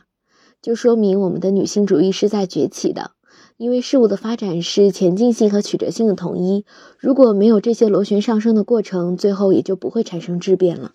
现在我大4了，身边有很多同学谈恋爱，也甚至有一些同学结婚生孩子。但是我的家庭从来都没有要求过我做这些事儿。我母亲跟我说，人的一生很短，幸福也有很多形式。可无论如何，自己的幸福是源自于自己内心的开心的。如果你谈恋爱是为了让自己开心，那就不要去谈了。如果你结婚是为了完成一些人类大众所规划的人生的轨迹，那你也不要去结了。一切依附于其他事物的开心都会随着其消逝而消失的。真正的幸福是不需要这些附加条件，自己就可以创造。我很感谢我的母亲，是她让我明白热爱生活和热爱自己是比一切都更重要的存在。希望听到这里的 MC 和听众们每天都能够多爱自己一些，每天都能够身体健康。谢谢大家，拜拜。哇，天哪，我可太感动了！这就是女性主义者所展现出来的一个美好的环境。对，就是当她成为母亲的时候，她也能够给她的孩子营造一个非常好的环境。是的，其实我觉得女性主义这个事儿其实根本不复杂，就是它反而能让我感受到说，我作为一个人类，我拥有的我的权利，对，我有爱人的权利，我有工作的权利。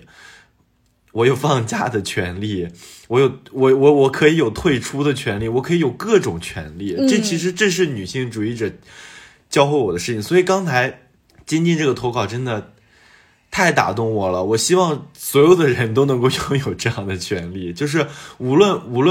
我们爱着什么样的人，无论我们从事着什么样的工作，我们都是忠于自己的，忠于内心的，都是可以骄傲的说出这一切的。对，因为刚刚一帆说了嘛，其实女性主义者、女权主义者，就是女性主义，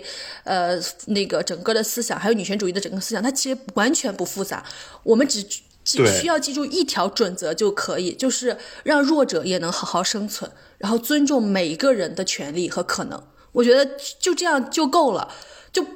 之后我们不用区分男女，不用区分性取向，不用区分你的 gender 和 sex 到底是什么。我们如果真的把人都当作人来看待，尊重每一个人的权利，每一个人的可能，这就是女性主义者想看待的社会。然后这里面还有一个特别好笑的一点，就是上野千鹤子一直在说的一点，就是男性总以为女权主义者和女性主义者想成为男性。这个真的太好笑了。我看到这一段的时候我也是觉得很好笑。对的，我们并不想成为你们，我们想成为更好的人，而你绝不是更好的人。这一段真的，我看到我真的很无语。对，而且我们想一起创造更好的社会，而由你所主导的社会绝对不是更好的社会。希望电波之前的男性们都能听到我这句话。嗯，对，那个之前我们推荐的那个纪录片《金斯伯格大法官》，他也是有说过，我们所要求的只不过是男性把踩在我们脖子上的脚挪开。上野教授在书里面说呢，男性肯定知道自己拥有权力优势，绝对不可能毫无知觉。很多男性觉得自己没有沾到权力的光，自己吃了亏。他们之所以这样想呢，就是因为心里觉得自己身为男性应该沾到光。嗯，对，是的。然后还有一点就是，我看到一个特别令我震惊的案例，就是，当时。就是一个女孩，她的爸爸妈妈谈恋爱的时候，然后妈妈想让爸爸，那个时候还没有结婚，送自己回家，然后爸爸就说现在男女挺平等的，整个社会也挺安全，有啥危险的，你就自己回家吧。后来她妈妈就想了一个办法，对，后来她妈妈就想了一个办法，就有一天下雨，然后她妈妈就把自己的花雨披借给这个爸爸披，让他回家。结果他爸爸披着这个比较有女性特质的有花色的雨披，在路上就被几个男的拦下来了。然后这个爸爸立刻说，哦，你认错人了，我是一个男的。就是你看他前面所说的话是到底有多么的虚伪，当他看到几个男性站在自己面前的时候，他就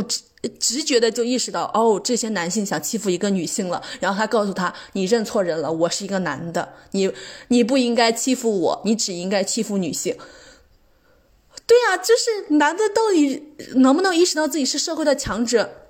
是既得利益者呢？他当然能够意识到，但是他不愿意承认。嗯，而且我觉得投稿里面，这里面也很感动的一点就是，他妈妈对于孩子就是敢于讨论真的问题，而且非常尊重自己的孩子。在3岁的时候，因为其他的那个父母关于那些小孩子是怎么样诞生呢，可能他们有这个文化的羞耻、社会的规训，也有就是对于你只是孩子嘛，我跟你说什么都可以。嗯。但是他妈妈是很认真对待孩子的，我觉得你真的很尊重孩子，然后你认真的告诉他这个问题的答案，这一点本身就还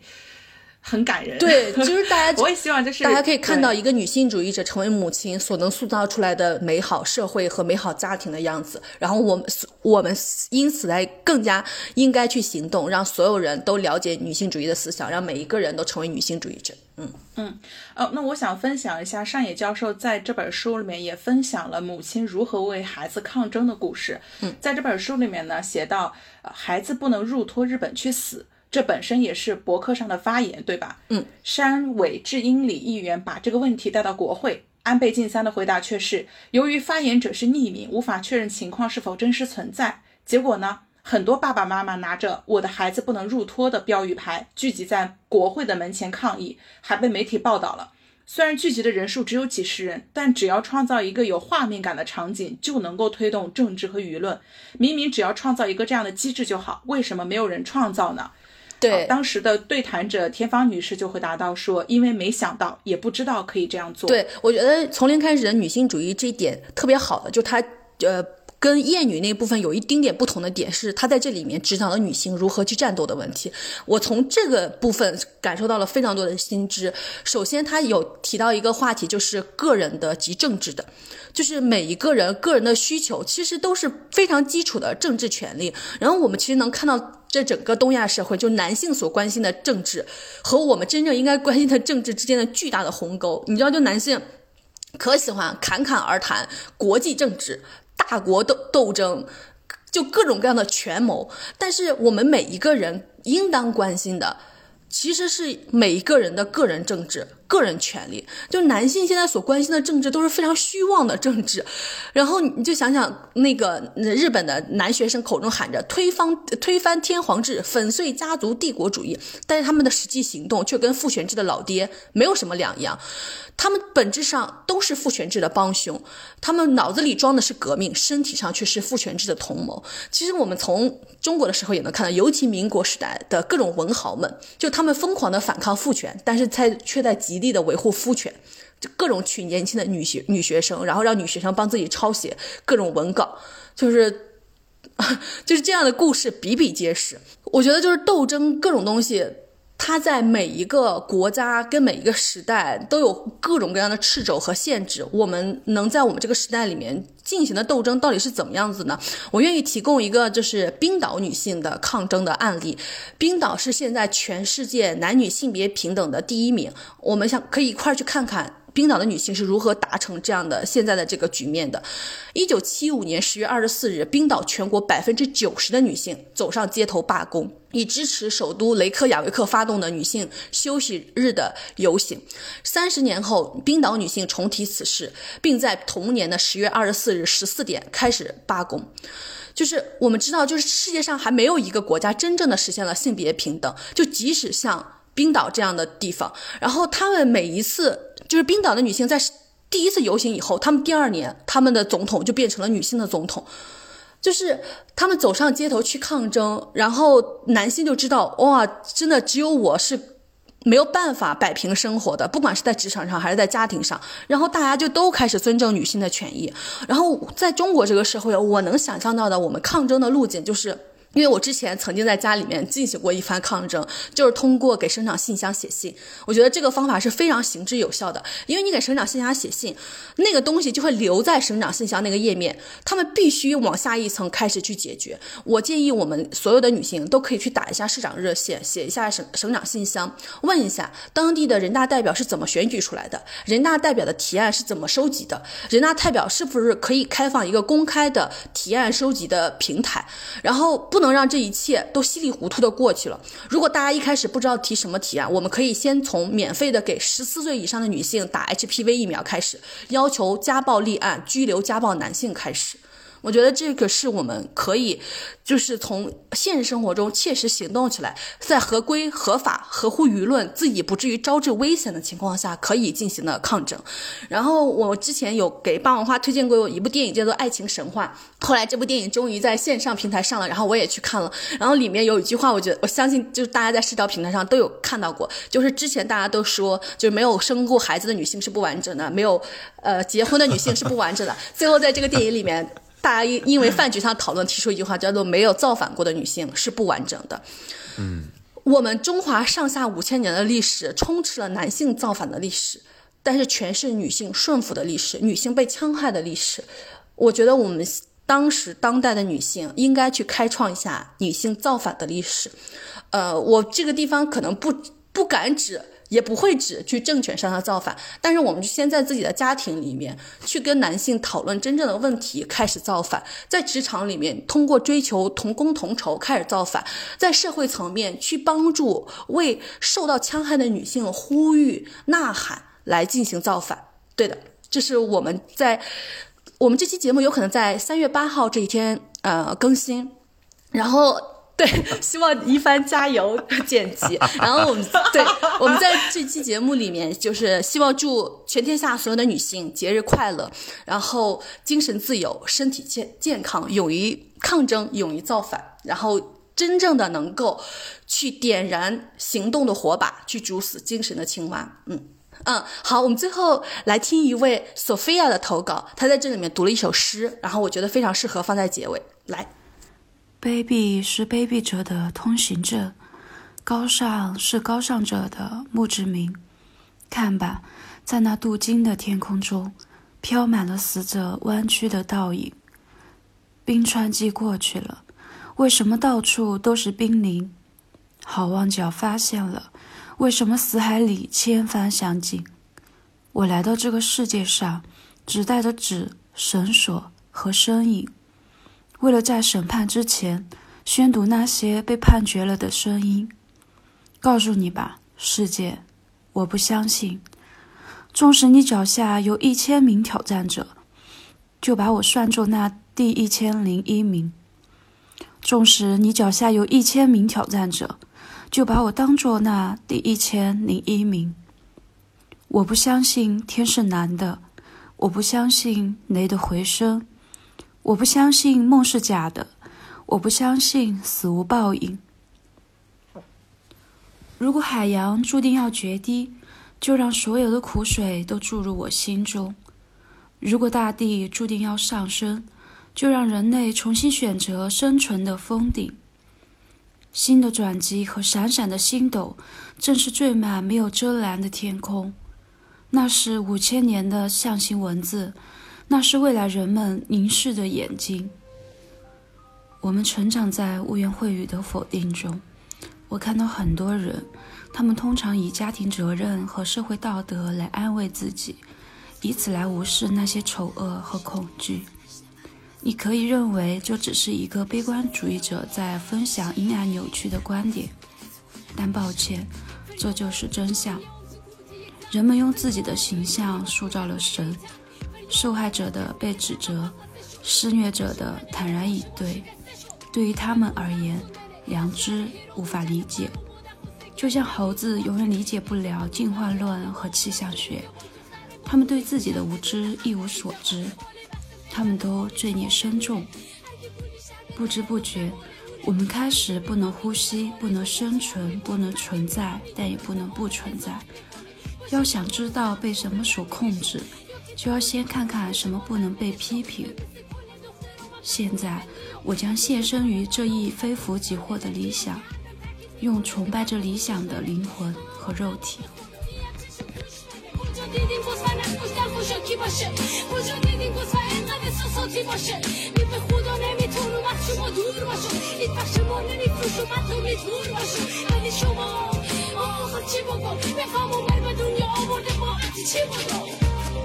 最后，欢迎国内的用户在小宇宙、喜马拉雅、QQ 音乐、网易云、汽水收听我们的节目。海外的用户可以在 Spotify、Apple Podcast、Google Podcast、Radio Public、WordPress 来收听我们的节目。感谢大家，拜拜拜拜拜拜，节日快乐！